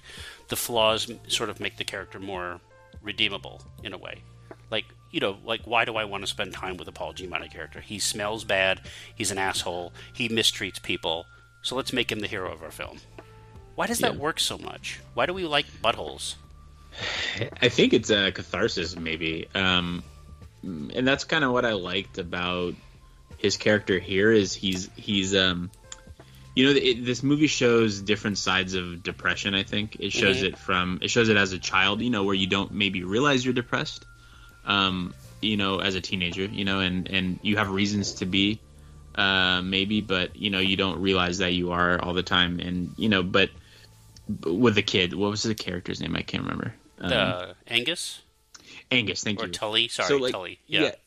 Yeah, so so he's he's obviously depressed. You know, his dad's we find out has some issues going on there, and his his mom and stepdad don't really want to see him, and um, but he's still at an age where like you know the magic of Christmas is still a potential. Uh, there's still potential for that, and you know he's not old enough yet where he realizes that you know the magic of Christmas really only exists in movies like this. And, But then on the other hand, you have uh, Paul Giamatti, who has maybe lived for decades with depression, and you see him on the other side of it, and you know he doesn't pick fights; he lets the fights come to him, and he he Well, he defeats them with his intelligence instead of with his with his What do you uh, any think- physical fists or anything like that. what do you, what, as he would call it, fisticuffs? But um, Yeah, what, what do you think of the revelation? And again, spoiler here for a second. Cover your ears if you haven't watched the film. Uh, the revelation that they're both taking the same medication. Yeah, that was cool. Um, I I, I think uh, I think it definitely is the intention of the movie to show this the bookended sides of depression. Mhm. Um, and uh, you know, he doesn't wallow. He's very honest with his flaws, and at this point, you know, he's he has candor, and he's not like you know when he gets criticized, he's like, yeah, I know I'm like that. You know, he laughs maybe. Um, whereas you know when he if he were a kid, you know he'd wallow in it a little bit more and he'd get down about it. But here he's just like that. It is what it is. I'm still depressed at the end of the Well, day, though. You know. he's he's rehearsed. He knows how to answer the question about his Exactly. lazy eye. He knows how to answer the question about his body smell. He he cannot hide it. You know, he cannot hide it. He can cover it with bathroom, you know, freshener. But Yeah, the fact he's realistic now. Yeah, he's realistic, and but he talks he talks down about himself. I don't have a face for romance. I don't do this. I don't do this. He's resigned himself to being alone and miserable. And I will say this um, again, spoiler thing. Your question is the movie makes you feel that the boy is being mistreated by his parents, that they they you know they flubbed him off.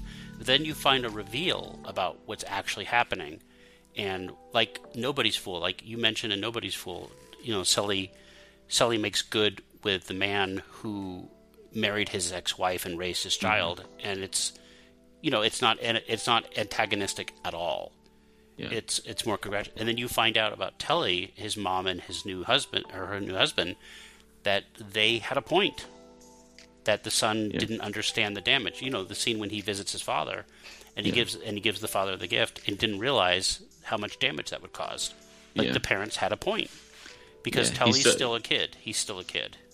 Yeah, he and and that's the thing too. It's like he's at this eight point in his life where he you still see you still see the childlike elements like he's before he he gets the what was it a snow globe or whatever it was Yeah. like he looks at it kind of like mm, forlorn like longingly like that's you know that's a beautiful image of christmas you know and with santa and i think it was a baby jesus or whatever and um you know maybe he's a little nostalgic about simpler times in his own life um hoping that maybe he can get there again um, whereas, yeah, you get Giamatti already knows it's not gonna. It's it can only be as good as as the present and how he makes his relationships with other people. Maybe.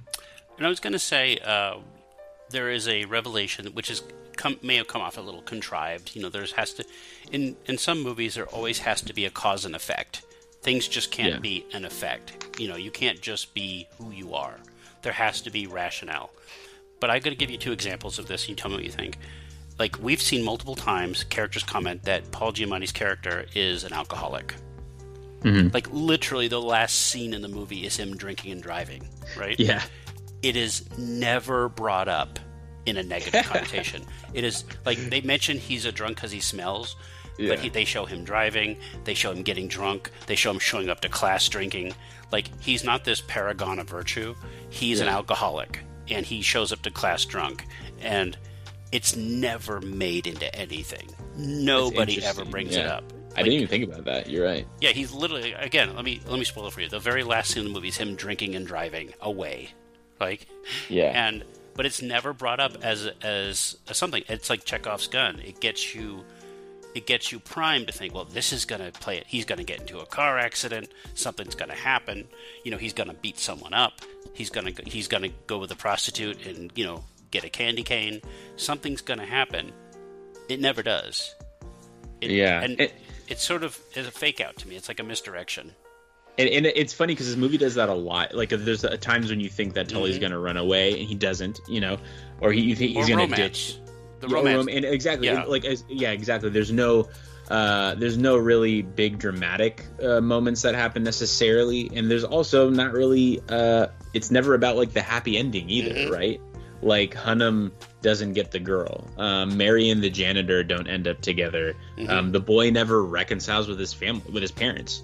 He never. Well- they never show him kind of, you know, bearing the hatchet. Like, why didn't you want to see me during Christmas? Like, there's nothing ever like that. There's no there's no tidy tidy uh, like I said rev- um, resolutions to anything. It's kind of and I go back Yeah. to nobody's fool. Same thing. Like you're being dropped into an environment, you're Yeah. observing, and then you're being pulled out before you get. I mean, I would say the holdovers is more structured than nobody's fool. It, Yes. it follows more formula, but there's no there's no um, lessons learned other than be yourself. But like nobody's full like there's no happy endings but there's no misery porn either like we're not watching Exactly. people who just get beat to the ground over and over again per se I uh, I do want to make a, a a thought about something. and I want your opinion of this. There's been a lot of criticism, like Green Book, that the film is not of the 70s, even though it's supposed to take place in what 70, 71. It's yeah. um, there was one criticism I read. Uh, I'm not going to read you the whole thing because frankly I, I like you too much. But it was from the it was uh, it was from the New Yorker, right? It was mm-hmm. written. Let me get the guy's name real quick. Uh, it was written by a guy named Richard Brody. Uh, he probably means something to somebody, but I want to. Yeah, like I said, every it's it. Sometimes movies that become universally liked, um, it triggers something in people where said, "Oh, people like this film. I must destroy it." Like it yeah. just it's the way the Toy. Story three thing. Exactly. Right? It just it yeah. just triggers something in somebody like because I think the cruelest thing you can do to an intellectual is say that they have something in common with a common man that doesn't require intellectualism. Like, mm-hmm. like again, I, I, mentioned a Richard Russo story where he talked about you know Charles Dickens and he figured it out. Like when you let go, because that's an affront to yourself. Like, how dare I share the same air, you know, as these as these peons? Well, yeah. sorry, you know, we outnumber you ten to one, so kill the rich.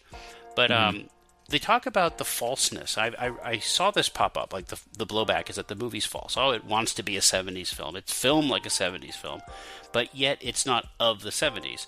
But I get that a little bit. I get that.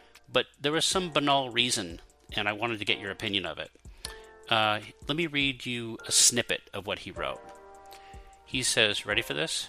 Mm-hmm. He says the Vietnam War shows up as a cruel infliction on those drafted to fight in it, and the injustice of it is class-based inequ- uh, inequality of the draft, as its students' deferments allow the money to avoid service. Right, but there's no context, no sense that there were protests nationwide, maybe even at Barton's nearest town.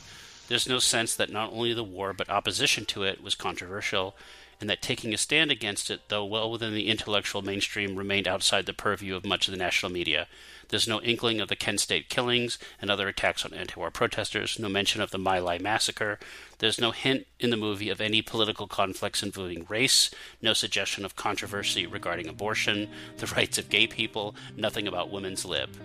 And, oh, then, he, and then he says, it's not done. Then he says, yet it was impossible to be alive at the time, even as a teenager, and not be aware of these things. And I thought to myself, like, what do you what do you think when you hear that? Um, oh, several things. First of yeah. all, I. Uh, oh man! First of all, not everything has to. There's there's this school of thought that people think that everything has to be atta- uh, connected to socio-political mm-hmm. conflicts and stuff, which is totally erroneous. That, that's ridiculous. Um, second of all, um, it, it a could have been intentional to leave that stuff out to show maybe how uh, myopic these kids were and these people in this in this it's a boarding school mind you. They probably don't have a television um, anyway. But oh they do in the like the comp the uh the woman the teachers lounge or whatever yeah. but, or whatever it is. But um uh, second of all, we do see somebody make a racial remark about the the lunch lady, um, and the and the Asian kid, and the Asian, and the Asian kid. Yeah, yeah, we see so there, I mean, there's there's tensions for sure. Like you you you feel I felt it a couple times. On the other hand, um, I I think it does a good job maybe of conveying what life was like in a small town at that time. Maybe people, it's easy to, if you if you live in a big city or you live in, um, it's hard to it's hard to imagine now that it's that it was easy to escape uh, the news, maybe. But um, you know we live in a social media era but i think i think that there was a time in, in place where you weren't just inundated with these stories all the time maybe. Well, and or, or maybe you wanted to escape them. Heck now people want to escape them. Well, people want to escape this stuff now. I'll tell you what uh, we're not talking about american splendor right? But there's a scene in american splendor that takes place like in 1983 mm-hmm. where harvey pekar played by giamatti is on the david letterman show and his wife is in the back, you know, in the back office watching, and she's trying to flip through the channels, and the guy's like, "What are you trying to find out?" And she says something. I didn't even think about it. She says, says I'm trying to find the news. There's a big story about to break about the about the Iran about the Contras being sold to the Iran. You know, uh, the Iran Contra yeah, Contra, yeah. But it's like she's like, there's a big story about to break. How do you know that? Mm. Like, how do you yeah. know a story's about to break? Because this movie was written in the future. And yeah. and that's what I thought when I saw this is that these people they have this thing that in order for something to be a period piece, the people in the movie must experience everything that went on in that time. And Yeah. and I, I st- I'm starting to hear this criticism more. So like, if a movie takes place in 1971, then they'll brag about, oh, we want it to be authentic. We used films, we used everything. So every car in that movie will be from 1971. Every song in that movie is going to be whatever was the top 10 in 1971. All the clothing will be, but that's not how the world works. That's not how the world works. Yeah, not Yeah. every. Yeah, look around now. Is every car from 2024? Yeah, exactly. And, Yeah. and it's like you know, it's kind of a joke with Vietnam films. It's like, oh, you know, you're Yeah. watching a Vietnam film because Creedence Clearwater Revival's on. You know, it's Yeah. like it's like the it's like the, t- the the expectation that everybody alive experienced everything about everything, and and that's what was ironic when I read this criticism. Not just from this guy; it's just the most articulate version of it. Is that this movie's failing is because it's not as outraged about the same things that I'm outraged about. Same with. Green Book. Like, oh, they talked, like, oh my God, that's not real. Like, how come they didn't explore more about racism?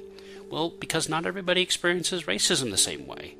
Like, it's not that, you Mm-hmm. know, why this movie doesn't really focus on the Kent State killings or gay rights? It's because it's not that movie. Yeah, Like- and maybe this goes back to Song of the South. People were Yeah, upset exactly. that you know the people weren't more upset that they were um, indentured servants, even though it did not take place during uh, it took place during Reconstruction. But Exactly. I digress. Um, I mean, Wait, wait, wait, hold on, the- hold, hold on a second. Are you saying that people are confused about why they're hating a movie that they're not allowed to watch? that they haven't Shock, seen. shock. Yeah. Not allowed to watch. Not even allowed Yeah. to see it. They can't watch it. So it's Uh, crazy. Yeah. Um, in in the holdovers, Vietnam's kind of. I, I like how it handles the context. It, it handles Vietnam more as subtext than context, even. Uh, directs it towards the privileged students, kind of like saying, "Look, I know you got the raw deal being here, but at least still you have the opportunity to do something." You know, it, it's it's displayed in the lunch lady, uh, uh, Joy Divine. What's her, what was the character's name? Uh, I forget her Uh, name too. In in the film? Yeah, Mary, right? Mary. Yeah, yeah. yeah. It, it's displayed in Mary's character. She lost her son at the Vietnam War. Like, um, how she's dealing with this. It, it was very much a who do you know who died in the war? Uh, who do you know who's fighting in the war? But it's not played as a, it's not played for racial reasons though. No, it- like it's subtext, but it's not overtly. No, it, Um, and, yeah. and in the there's a great scene in the bar in the restaurant where the two men are kind of haranguing, uh, accosting Tully. Well, he Tully's being a, a jerk too. Can yeah, they're they're he, Yeah. they're both being yeah they're both being dicks towards each other, and uh, Paul Giamatti buys them a beer. But in a in a lesser movie, uh, who's written their character not knowing their character, th- he would have bought them a beer out of cowardice. You know, maybe like Well- okay, I you know I'm I I'm afraid of these people. I'm gonna Let- I'll buy you a beer. Let's sweep it Let- under the rug. But let's be let's be clear though. One of the men that he bought the beer had been disfigured in Vietnam. He lost his exactly. hand. And he's buying the beer as as an olive branch, as almost like a thank you, like uh, a sign of respect. It's not cowardice. He's not saying I want to get out of this issue. He's saying I want to thank you. Like I like listen. I understand why you are aggressive. This kid has no right to be aggressive. He just didn't get to see his mommy Exa- during Christmas Exactly. or whatever. But then, but then it's beautiful because it turns later in the movie, and Giamatti's character understands maybe why, even though he didn't fight in a war, he has his own. He does has have his own crosses to bear. Um, Tully. well, that's does, well. he he kind of starts to empathize for him, and it's it's really awesome how it kind of turns it into even though he didn't, even though he's not a veteran, he didn't lose his arm. Uh, he he has his own issues and maybe i maybe i can't solve the war maybe i can't give um, mary her son back but i can make a difference in this kid's life because he didn't lose an arm because he didn't lose his parents because he didn't lose his life i can actually make a difference and i, I love that part of it the um, the Mary character comes around too because she's the one who puts Paul Giamatti in his place when because he's so busy uh, inflicting class warfare on himself and saying like these Yeah. kids are all privileged, these kids are all spoiled, and Mary just says, "How do you know that? You're not around these kids all the time. Like Mm-hmm. she's like you don't know what they're going through. Like she's the least likely character to say that, but she's also the most qualified because she sees both sides of it. You know, she's she doesn't have the that particular cross to bear." And I think in a lesser film, you know, there are moments where you get worried. Like, are they going to hook up? Are they going to become a couple?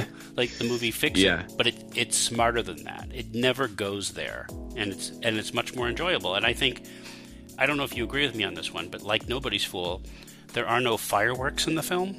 Like there are no specific moments of which there are dramatic tension where everything explodes all the time.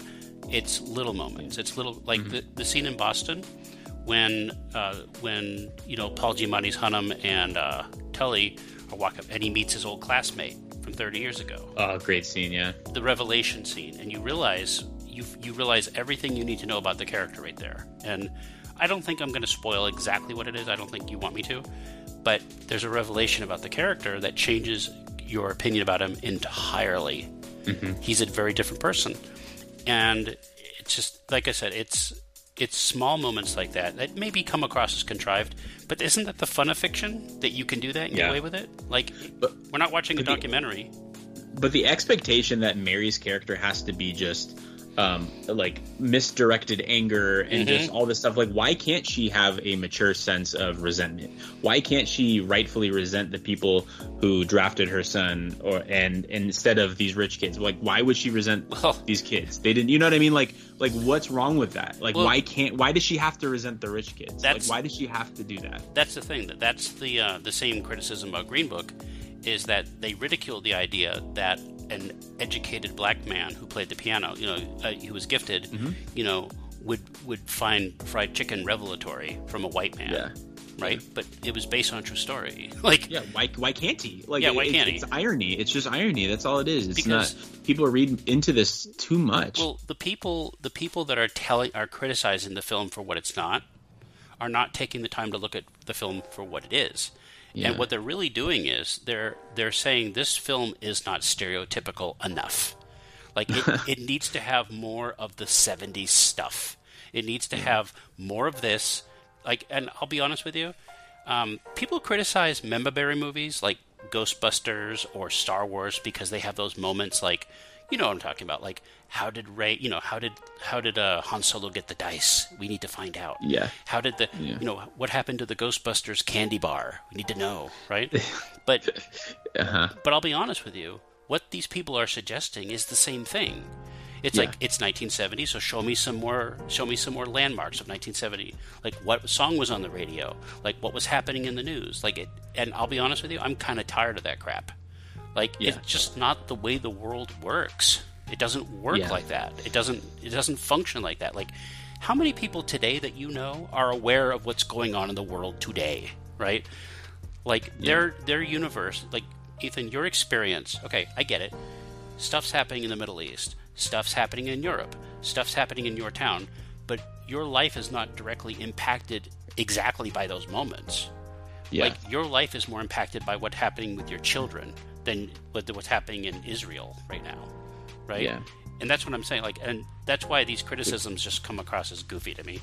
We can't say that there's not enough about um, social issues in the history books, while also criticizing movies that don't put social his- social issues in the history books. Yeah, you can't have it both ways. Well, people need to stop overthinking exactly their well, movies. And and the worst part about the worst criticism of all, and this is my final thought, because frankly it's stupid, is that they're not even apocryphal stuff. It's not like, okay, Kent State killings, abortion, gay rights. You're, what you're telling me is the stuff that's amalgamated to be the most important should be applied to everything. You can't have it without it, and that's just not how it works. You know, it's just it's just not how, like there was a scene in the new um, Indiana Jones film. Did you see it by the way, The Dial of Destiny? Yeah, I, yeah, now, loved it. I don't hate it as much as people do. I get why I get why people look. I get why some people don't like it, but I also get why people like it.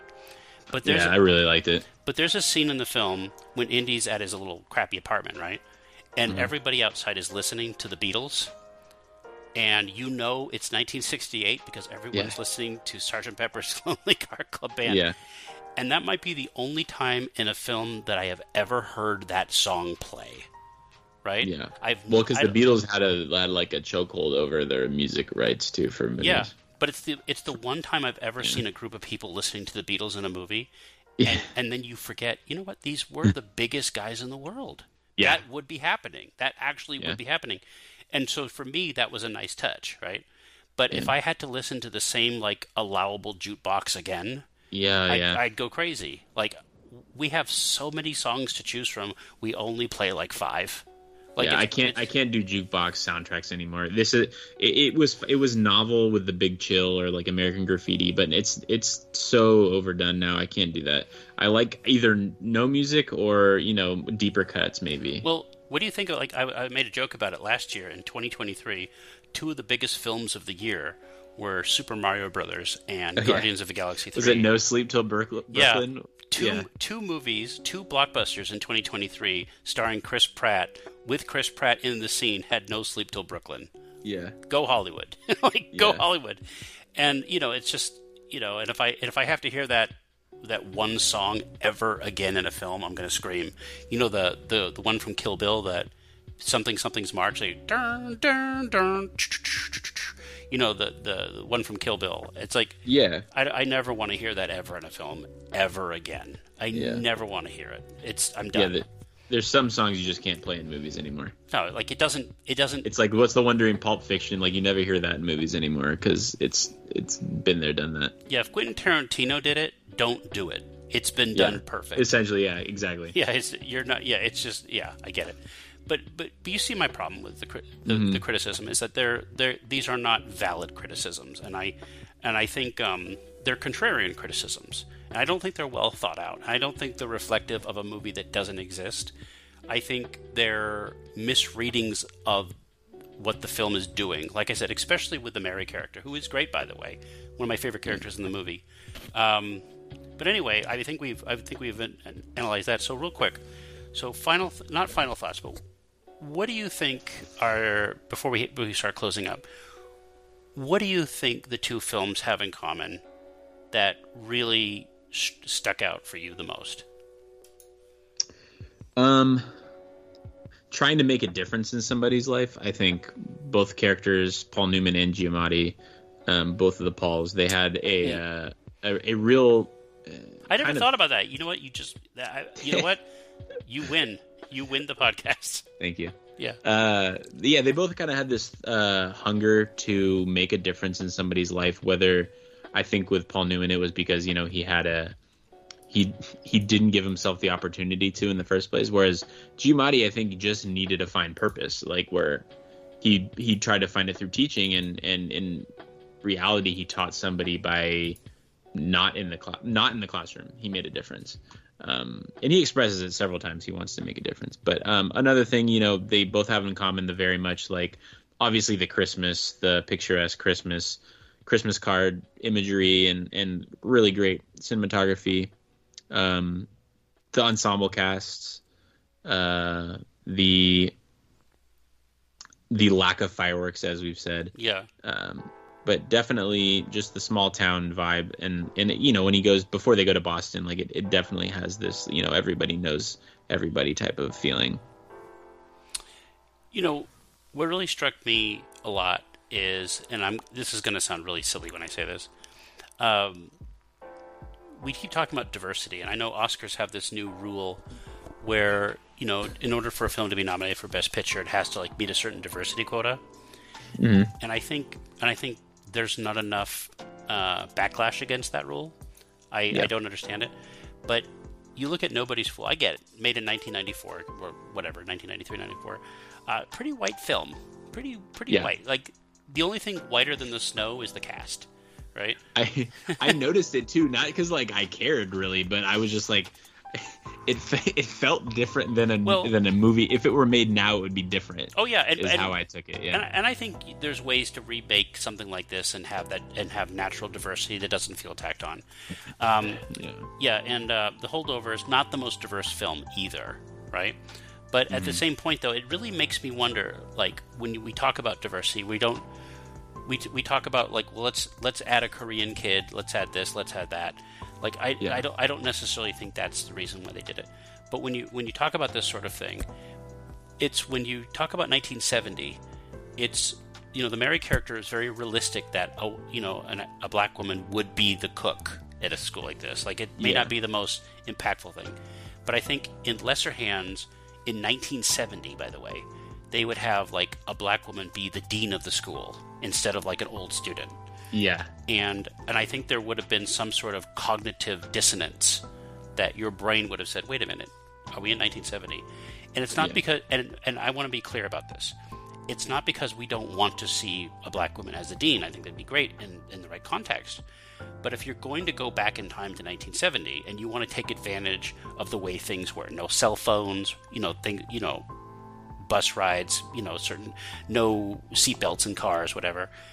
You can't have it both ways. Either you want the 70s, you know, carte blanche, or you don't want it at all. But you can't have it a la carte. You can't say I, I like this and I like this and I don't like this and I don't like this. And I think, like, if you look at any recent Disney film, there's a falseness at play that like it doesn't matter what time it is there's so much added diversity that it, it does detract a little bit about what they're trying to accomplish um, did you see the willy wonka film yet Yeah. Yeah. okay you probably liked it better than i did Oh, Uh, I don't think I did. really okay well i don't think it's possible to like it less so That I thought Um, you didn't like. I thought you liked it. I like parts of it. No, I don't hate the film at all, but I, I did I didn't I'll say this. There's a very good version of that film inside of it that's Yes, ex- that's yeah. trapped under nonsense. Um, Yeah, hundred percent. There's there, the original story. There's so much there that could have been tapped into Well- that was just not explored. I'll say this. I'll say this, and this is not fair. We're not. This is not a Willy Wonka podcast. So I'll just say Yeah. this. Um, Timothée Chalamet is miscast. Yeah, Um, not like, good. Like he's he's just he's just not not a I presence. don't. I don't like him as an actor anyway. I don't think he's. I think he was in a, one movie that got well, recognition, and then he's he's, just been. he's young and handsome. Yeah, and exactly. and therefore we're going to be stuck with him for about ten movies before we it's realize. the Dica- it's the DiCaprio thing, except Yeah. we haven't realized DiCaprio can't really act. But um, but DiCaprio has. Here's the thing. Here's the thing, though. DiCaprio has been turning into Orson Welles. yeah, Like, like that's the thing. in more ways than one. See, see, we didn't realize that DiCaprio was actually a clone of Orson Welles. yeah, That's why when Orson Welles disappeared, Leonardo DiCaprio showed up. Like Yeah. that. Like that's my conspiracy theory. Like the older he gets, the more he turns into Orson Welles. But I'll say this though: uh, DiCaprio is a much better actor than Timothée Chalamet. Can we just say that? Mm-hmm. Like he's he's actually interesting and actually Yeah, kind he of is- fun. he in, is. in the right movie, he's actually pretty good. yeah. Like like putting him in a Tarantino movie was a stroke of genius. Can Yeah, say I don't that? think he can't. He can't play straight though. He he does not know how to act a character that's that's just like a normal person. He has to be some erraticism there, like the guy in Killers of the Flower Moon or in uh, Once Upon a Time in Hollywood. He has to almost be playing like satire. I don't think he can play a straight character. I think I'll say this though, whether whether you think he's a great actor or not, I think is up for debate. But I'll say this about DiCaprio: um, he's interesting, and I think he chooses interesting roles, and I think that alone is worth his time. Like, Yeah. I don't think he's going to be in a substandard film that's low budget. I think he's he realizes films are built around him, and you know what? Yeah. He's pretty good at it. Like he's he's Yeah. he's maintained a career. But but straight up, just talent wise, could you imagine him do, having the chops to do what Giamatti did in The No. Holdovers? Uh, like like I said, I don't I don't think Clint Eastwood could have done the Paul Newman character. Of course, yeah, fun. yeah. Like there is such a thing about But Paul Newman's also like a better actor than Clint Eastwood too. Like I think, yes, no Clint Eastwood. Yeah. Clint Eastwood is Clint Eastwood. Yeah, exactly. Like like I like Clint Eastwood, but that particular flavor does not fit Yeah. with everything. Like, Yeah. can you imagine Paul Newman in Unforgiven? I but he he could make it work though. It would be di- it would be a very different movie. It'd be a different movie, but he could do something well with it. I think he could do something with it. Yeah. I do think I do think um, I do I do I definitely think personality matters in films, and I think it's fun to Mm-hmm. think about like the whole Michael J. Fox, Eric Stoltz dichotomy. Like, Oh, how, yeah. how would Back to the Future be different? You know, like we could we could we could debate that Yeah. forever. That's a lot of fun. But going back to Wonka though, um, real quick, I think Wonka was uh, a very potentially good movie buried under bad choices, unforgettable songs, and I I actually think there are parts of it that are wonderful. Actually, I think there are parts that remind you that these are the Paddington people. Mm-hmm. Yeah. Um, but they wanted their cake and eat it too, or they wanted their candy and eat it too. They wanted this to be a prequel to a vastly different film. And they kept insisting that this was a prequel to a film that had no DNA connecting it Yeah. to it. And I think that was a mistake. I think if it had done its own thing, it didn't insist on being a prequel to the Gene Wilder movie, which it kept insisting. hmm And it is nothing. It's nothing No, like Gene nothing, Wilder movie. nothing. And and every time it comes out, like, let me tell you, Uh, I'll just say this: Hugh Grant is simultaneously the best and the worst thing about the film. he's he's the best I because he's the best because he's the only one who gives a damn. Yeah. Right? He's really funny. He's really funny, but he reminds you of a better film, and that's Yeah. the problem. And you, and the movie made money, but I don't think it made money because it's good. I think it's one of those babysitter movies where people took Yeah. and watched. But but again, that's we're not a Willy Wonka podcast. But you know what? If you saw the movie, you liked it, that's fine. There are worse movies than Willy Wonka. There are worse movies that are worth your ire. Willy Yeah, Wonka is true. just it's just not interesting enough to talk about. It's better than Barbie. Yeah, better than Barbie. But um but you know, Barbie's best picture nominee, so what do I know? That's true. I don't know. She was snubbed, even though even though she wasn't, even though she was nominated. She's getting she was nominated for an Oscar as best picture. So there you go. And Greta Yeah. Gerwig was nominated for an Oscar for best screenwriting. Even though she That's didn't true. even though she didn't really write the movie. Go figure. Um, her husband helped write Noah No, Baumbach. Baumbach did right. Yeah. Yeah, I'm sorry, her partner. That's what we Yeah. call it. But anyway, uh, going back to the thing, I think it, I think it's safe to say that I think it's I don't know if it's praise or, or faint praise, but critics in 1994 said they don't make movies like Nobody's Fool anymore, which is always ironic because you just watched one. But whatever, you just watched something you said they don't make. It, it- it's funny because that yeah, the dramas are always the parts of zeitgeist that I that I'm always the last to grab onto eh, from the you know the 80s and 90s and you know Oh. dramas from 60s and 70s get a little more praise as as historically significant. So you know maybe I'll I'll check Um, those out. But you know these little dramas from the 90s and the 80s, like I re- I'm always like. I rather watch something that like you know uh, just throwing like a Back to the Future type of movie or like something like that like or sci-fi, um, or or you know uh, True Romance or something something along those lines like these little you know sweet little dramas. Like I've never seen The English Patient. I've never Oh. seen uh, Ordinary People or you know like movies like this. I've um so I, it was cool being able to watch something that I would have probably never watched. There is something to say, though. I, I will say, though, in the defense of the critics, um, there was a time when these films were pumped out like jam. Like there was a time in the '80s when Like the terms of endearment. That's of exactly stuff. what I was going to say. Like the terms of endearment, the beaches, you know, Yeah. anything, anything with Beth Midler, Bette Midler, except Yeah, the comics. yeah. I've never seen. I've never Yeah. seen any of those movies. like there were like even other the directors other films like there was a time when this sort of film like fried green tomatoes when again when you had you had films that were based on literary sources or close to it or approximations of which the, we had these adaptations that were had ready-made audiences. Today you would call it like the oprah winfrey book club movie or the reese witherspoon book club Mm. Oh or yeah, whatever or the they, and they would they would almost always suck unless no one would watch them unless they were the de- target demographic unless it had like a good Letterboxd score or something. Then or rotten tomato score. Then people would be like oh okay i'll check it out. So it's but yeah back then everyone like people watched it because it was in theaters and you know whatever. And and in 1994, though, I mean, we're talking 1993 was an epic year for cinema. It was game changing. oh my gosh so was 94 though by the way Yeah, 94. Like we're talking about. Not- like, i mean not as good as 93 but yeah it was good people criticize. People say, "Oh, movies are a spectacle." Yeah, you had Jurassic Park. You had The Fugitive. Yeah. You know, you had RoboCop the three. sandlot I'm just kidding. Um, yeah, The Sandlot. yeah ro- but movies like Nobody's Fool were kind of obsolete, and and I think today, today in the age of streaming and everything, you have a lot more options. Like the Holdovers, like the Holdovers, even though it's nominated for Best Picture, it was never in like t- three thousand theaters. It was always specialty theaters. Like I'm surprised I saw it in a theater. It was never going to make a hundred million dollars. It's just not that type of film. And I think if you set the expectations for these indie films that are quaint and gentle and, you know, I don't want to say the word gormless, but if they're anodyne, they- they're not going to go. They're not going to give you a heart attack with action. You know, you're you know you're not going. to You don't Yeah. need to see the holdovers in IMAX.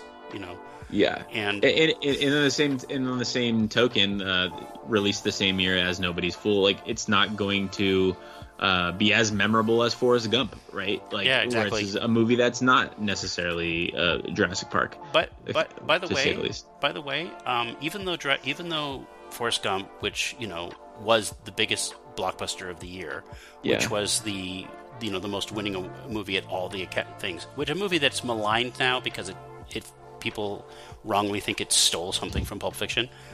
Um, that actually has a lot in common with Nobody's Fool. Like Ed, that was Robert Zemeckis' gift, I think.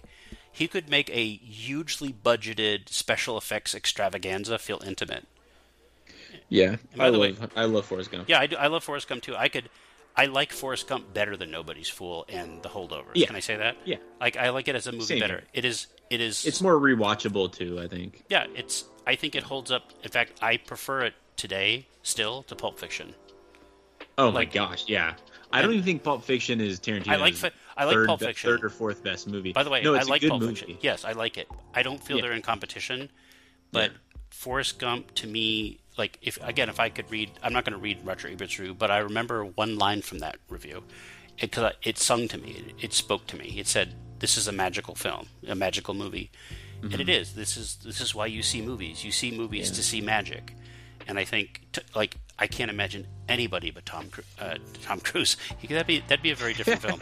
I can't imagine anybody but Tom Hanks in that role. Anybody Yeah. and the music and the direction and the in the effects and you know Robin Wright Penn and everybody everything's perfect. I love Sally Field. You like her. You really like her. Yeah. Like everything is is great. I love it. And but that being said, I like Nobody's Fool too, and I like the Holdovers, and they're not in competition. Mm-hmm. Right. They're- Although technically, I guess. Uh, they were because I think uh, Paul Newman was nominated for Best Actor, but but um, Tom Hanks got uh, Tom Hanks got it for for Forrest Gump. So it's kind of hard to argue. He was nominated for this. Yeah, Tom. Yeah, Paul Oh. Newman was nominated for Best Actor. I missed that in my research. Yeah, but it's like it's like in, in, in any other year, right? Yeah, he he uh, also Tom Hanks. That was his back to back too. He won for Philadelphia the year before. Yep. And you know what? They had a they had a blood feud until Road to Perdition. I'm just kidding. Like you stole my Yeah. Oscar. I'm gonna, now I'm going to kill you. That was the whole plot of Road to Perdition. He wanted revenge on Tom Hanks for stealing the- his Oscar. for the Oscars, yeah. But have you seen that movie? You haven't seen Road to I've, Perdition. I've, never, I've not seen Road to Perdition. There's a lot of gaps I have in the probably between like nine, like basically like the early '90s to I'll- like the mid 2000s. I'll say this. I'll say this about Road to Perdition. Gorgeous film, right? Sam Mendes directed it. Gorgeous film. Yeah, um, acted perfectly. Soundtrack amazing, right? And it was the first movie that made me realize Jude Law was a good actor. Like Okay. that that was the beginning of his phasing out of being adorable. Like Mm-hmm. like in, instead of being impossibly handsome, like not too many premature not too many prematurely balding men are considered hot, yeah. but Jude Law was like that. And He's due for a comeback too, by the way. Let's I- say like I- a good one, like a good one. Like he's been in like the Fantastic. oh, he's great. No, he's he's great. Um, But like he, I think he's gonna have like a Hugh Grant. You know, how Hugh Grant's been coming back the last Oh, yeah. couple years. you I think Jude Law is gonna have a good comeback here. Hugh, Hugh Grant is the template for these guys, and I'll tell you why. Yeah. You're insanely handsome, and Yeah. people use that against you. Like they Yeah. said, well, you know, even if you're good in movies like Four Weddings and a Funeral and Yeah. About a Boy, you're just too damn handsome. But the Colin get, Farrell. is the Colin Farrell effect. that's what I was going to say. Colin Farrell, like when Cor- these guys get a little older, a few more wrinkles, and then it turns out that these handsome men are actually really good character actors. Like, like I love Brad. I, I love Brad Pitt sometimes too, but Brad Pitt is not a character actor. He No. he tried. I mean, he he's done some good things. Like he's tried, but it's he struggles. Yeah, he, he he's the most recognizable name in Hollywood. I mean, Brad Pitt. You can't you can't do a character. I mean, yeah, he was good in uh, Lock, Stock, or, or not Snatch. Uh, Snatch. My bad. Yeah, He was good in Um, Twelve Monkeys. he's good in Snatch. Yeah, Twelve Monkeys. Um, yeah, he's got some good stuff. I mean, I mean, like you know, Yeah. Thelma and Louise. But uh, yeah, no, he's I like Brad Pitt. Yeah, he uh, Brad Pitt's okay. He's he again. He's I hate to say he's kind of like Tom Cruise. Like Tom Cruise is at some point Tom Cruise will stop doing action movies because either he will die in space Uh-huh. or he will become disfigured and he'll have to, he'll be like Val Kilmer was a little bit like he can't do it anymore. But Tom Cruise Yeah. is 60 years old. He's the same age like I said as Paul Newman was where Tom Yeah, where he plays a grandfather. But here's the thing, yeah, Tom Cruise and Brad Pitt. If if if neither of them were handsome, they would have never gotten the opportunity to be in good movies. Where I think Paul Newman had some actual talent early on. Same with I think Steve McQueen. Like these so back then, I think was a little different. But yeah, Yeah, I, I, I, I love Paul Newman. just just imagine this for a second. Just imagine this for one second. Imagine Tom Cruise in the Paul Giamatti role in The Holdovers, and Oh, yet yikes. and yet nobody would acknowledge the handsomeness. Yeah. Let's say you're told that he's like it's one of those Aaron Eckhart. Remember the movie uh, with Aaron Eckhart where he played the Frankenstein? I think where Yeah, like, uh, yeah. where I he's- Frankenstein. yeah, where he's like got a like some some beauty mark sketches, and he's Yeah. supposed to be hideous. And you're like, no, that just makes him more handsome. Like, Yeah. like just imagine watching a movie, watching The Holdovers with Tom Cruise, where you're supposed to believe he looks like Paul Giamatti, and no one acknowledges it. Like, ooh, get away from me, old man. Like, Yeah. just imagine that. It's not possible. Same, Yeah. with, same with Paul Newman. You can't do it. He's more No. than just salad dressing, Ethan. Yeah, he's great. He Yeah. does kitty litter. Like, it's true, by the way. Paul Newman stuff, the Newman's Own, that's everywhere. That's Yeah, crazy. and it's a hundred. It's a hundred percent of the profits go to charity. I think Yeah, like after after I think after Yeah, net yeah. or gross. after yeah. But it's like I looked at I actually looked them up. They donated like hundreds of millions of dollars. And that's Oh yeah, they're great. Yeah, that's yeah. that's more than Bill Gates ever gave to charity. But I'll Oh yeah. but I'll say this. Uh, I'll say this. Um, one more thing about Paul Newman, who I love to death. I've always liked Paul Newman. Um, if you've listened this far, discover his filmography. You'll be very pleased. You'll be very pleased. I will say one thing though. Disney did him dirty. Um, as much as I like the first Cars movie, I do. Mm-hmm. I don't like the second movie, and I think No. I think the third one uh, may be the worst Pixar film of It's all. a hundred percent the worst Pixar. Yeah, it's well- worse than The Good Dinosaur. It's worse than Turning Red. It's it's the worst It's Pixar it's movie. it's bad on a subliminal level. yeah, and, it's not even kind of good. Like and- it's so bad. and one of the worst things they do is they steal outtakes from the first Cars Oh, to resurrect, and they actually credit Paul Newman, even though he had nothing to do with it. Oh jeez, don't put his name on there. Yeah, and like I said, the first Cars I like. I actually will defend it. I actually like, even Yeah, though it's, even though it's, even though it's a ripoff of Doc Hollywood, I like it. Yeah, and even though it's not a kids movie. No, it's it's literally got cars flashing their tauntauns. Yeah, Do you have you seen it? You know seen what I'm talking Yeah. about? Yeah, Cars. yeah. Yeah, of course. Yeah. No, I mean like you've seen the scene when they, yeah, when they flash their their TTs. Wait. Oh, Yeah. in like the op- is it like the opening when he's like racing or something like well, that? there's a scene when these two like let's just say female cars come up to Yeah. McQueen and they start their headlights start going off. They're literally That's right, flashing. Yeah, like yeah. Yeah. I saw what you did last sitter. That's why you got fired. But um, yeah, you're into auto auto auto gynophobia. He didn't get he didn't get fired. He resigned. whatever the case is. You know, we've still never heard anything about that. I, I refuse to be upset. Yeah. But um, but anyway, going back to it, I think what I think ultimately what these films both have in common is they're both uh, acting centerpieces for their lead their leading men. Um, their storytelling is gentle and reserved, and there is something to be said about nostalgic filmmaking. Uh, and I think both. I think I think you'd agree that I think the '70s is the target here for both of these movies, like the '70s Yeah. style filmmaking, which is more reserved, more cinematag. Uh, not. I can't talk.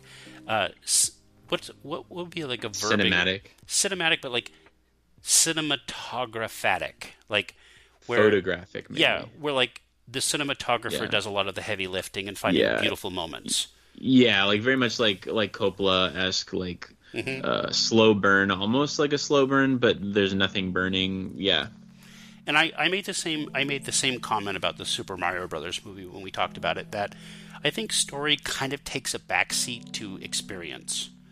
Like like if Yeah. like if you're writing like if you're at Disneyland and you're writing the Indiana Jones ride, like you're not getting the story of the movie, but you're trading it for experience. And yeah. I, the Mario movie was great for its exp- like how what you were going through when you were watching it, yeah, people- less than the story. Like, I love the people who commented that its story was was silly and but like okay, all right, Yeah, and it didn't have any but it was Vietnam it's scenes. fun though. Yeah, who So- cares? Yeah, and, then the Fire Village game, but yeah. with the Fire Nation. But but I'll say this: um, I do enjoy both films. I wouldn't say either one is my top ten favorite anything, but I but every time I watch um, Nobody's Fool or even look at the poster, God, I feel like a I feel like I'm in love. But when I look at it and I think of Paul Newman's portrayal of this character, I realize this is why I like film. I enjoy watching this. I get a feeling that's not nostalgic. I don't know what the word I'm looking for is, but it's not nostalgic, Ethan. It's sort of, uh, it's sort of like, it's sort of like your favorite dish that your mom used to make. Like it's simple, Comfort food. it's comfort food, but it's exactly what you want. Like you don't want a four course dinner. You don't want to go out on night at time. Sometimes you just want apple pie or you want a sandwich because it's simple and it's, it makes you feel good. and I don't think there's anything wrong with that. No, yeah, no, there's not. And uh, but yeah, both movies they look great. They're beautiful. Um, again, comfort food I think is like a really good uh, analogy because, um, yeah, like you wouldn't throw you wouldn't throw on uh, Nobody's Fool just because you you uh, want to be wildly entertained. um, No, it's not going to excite you. It's not going to excite your senses other than maybe sight. Um, but it's it's great. Oh, and oh, we didn't even talk about Howard Shore's uh, score. I I was humming it like for the next day after I watched the movie for no uh, nobody's nobody's I- fool. I only have one issue with it. The score is great, by the way. Howard Shore's great. Is that Yeah. sometimes, especially with these older films like the Oscar bait films, they'd always sometimes mix, do the mix a little where, like that's why it's so hard to clip this film because the dialogue is is sometimes mixed with the score. And yeah, it's you- a you- little too heavy. Yeah, it's like you're you're being manipulated a little bit, yeah. and It's and like I a get Full it. House episode. Yeah, exactly. Like, I, you know what? Sometimes I'm into that. Sometimes I'm Yeah. into it, and sometimes I'm not into it. But if I tried to clip it, it would just be all sound. It Yeah. would, it would be very hard. Like you wouldn't. It's. I'm not saying it's hard to hear the dialogue, but in the context of the film, it works. But yeah, yeah, no, it- yeah, exactly. And um, I think if anything could compare these two movies, Howard Hawks once said that a good movie, a great movie, had three good scenes and no bad scenes. And I think both of these movies do that um, really well and are kind of exemplify that quote. Um, no, three three good, three really good scenes at least, and no bad scenes. Um, and yeah, I think that's. I, I thought about that when I was watching both of these movies because um, I think you're in, in Nobody's Fool. You remove the sweeping score, the canvas style, like the Currier and Ives uh, imagery, and even like, um, uh, yeah, even even like just just all of the imagery essentially, and it's still a good movie because the writing's good, the acting's good, and and the scenes are just it's a string of good scenes, and the same with the holdovers. You remove all that stuff, and it's still a good movie. I agree, and um, and I also think final thought for me is that it's it is one of those films where I could see with simple tweaking how it could have been vastly different, vastly in the hands of another filmmaker. Yeah, and um, and maybe we have seen those movies. We've seen those other versions play out elsewhere, but they're so forgettable. We're not talking about them. So, because Yeah. I, I wouldn't say that either film presents like some revolutionary take on a storytelling or anything, but that's okay. no, yeah, yeah. So, f- anyway, I think this might be a good time to wrap up. So, final thoughts, uh, or have we made our final thoughts? I think we made them. I think we did. So, I want to thank Watch everybody. Watch Howard Hawks movies. Watch Howard Hawks movies. Watch uh, Hal Ashby movies too, by the way. Oh, and Hal, yeah, Hal Ashby too. Yeah, and watch uh, and watch pretty much everything that uh, everything that was made by Robert Benton, especially Kramer versus Kramer. That movie gets a lot of flack. It's gorgeous. It's a lot of. I don't want to say it's fun. It's very good. Dustin Hoffman's Yeah. fantastic, and so is Meryl Streep. yeah. So- I gotta watch it. Yeah, you never seen it though. That's crazy. That's Yeah. insane. We're gonna pause this right now while Ethan watches it. No, I'm just kidding. So, but that I want to thank everybody for listening this far. I know it's these are not the most groundbreaking of films, and they're not good. The, the SEO for this is going to be non-existent. But we've been we've been talking about 1994's Nobody's Fool and 2023's The Holdover Holdovers, a very interesting Oscar favorite this year, I would say. Uh, we'll see how that pans out. Uh, once again, I want to thank my special co host who's always there for me talking about good stuff, Ethan Brehm. Ethan, thank you once again. Thank you. Thank you guys. And we will see everybody next time. Bye bye. Thanks for listening to the Popzara podcast. Remember to like, follow, share, and subscribe on your favorite podcast app or service.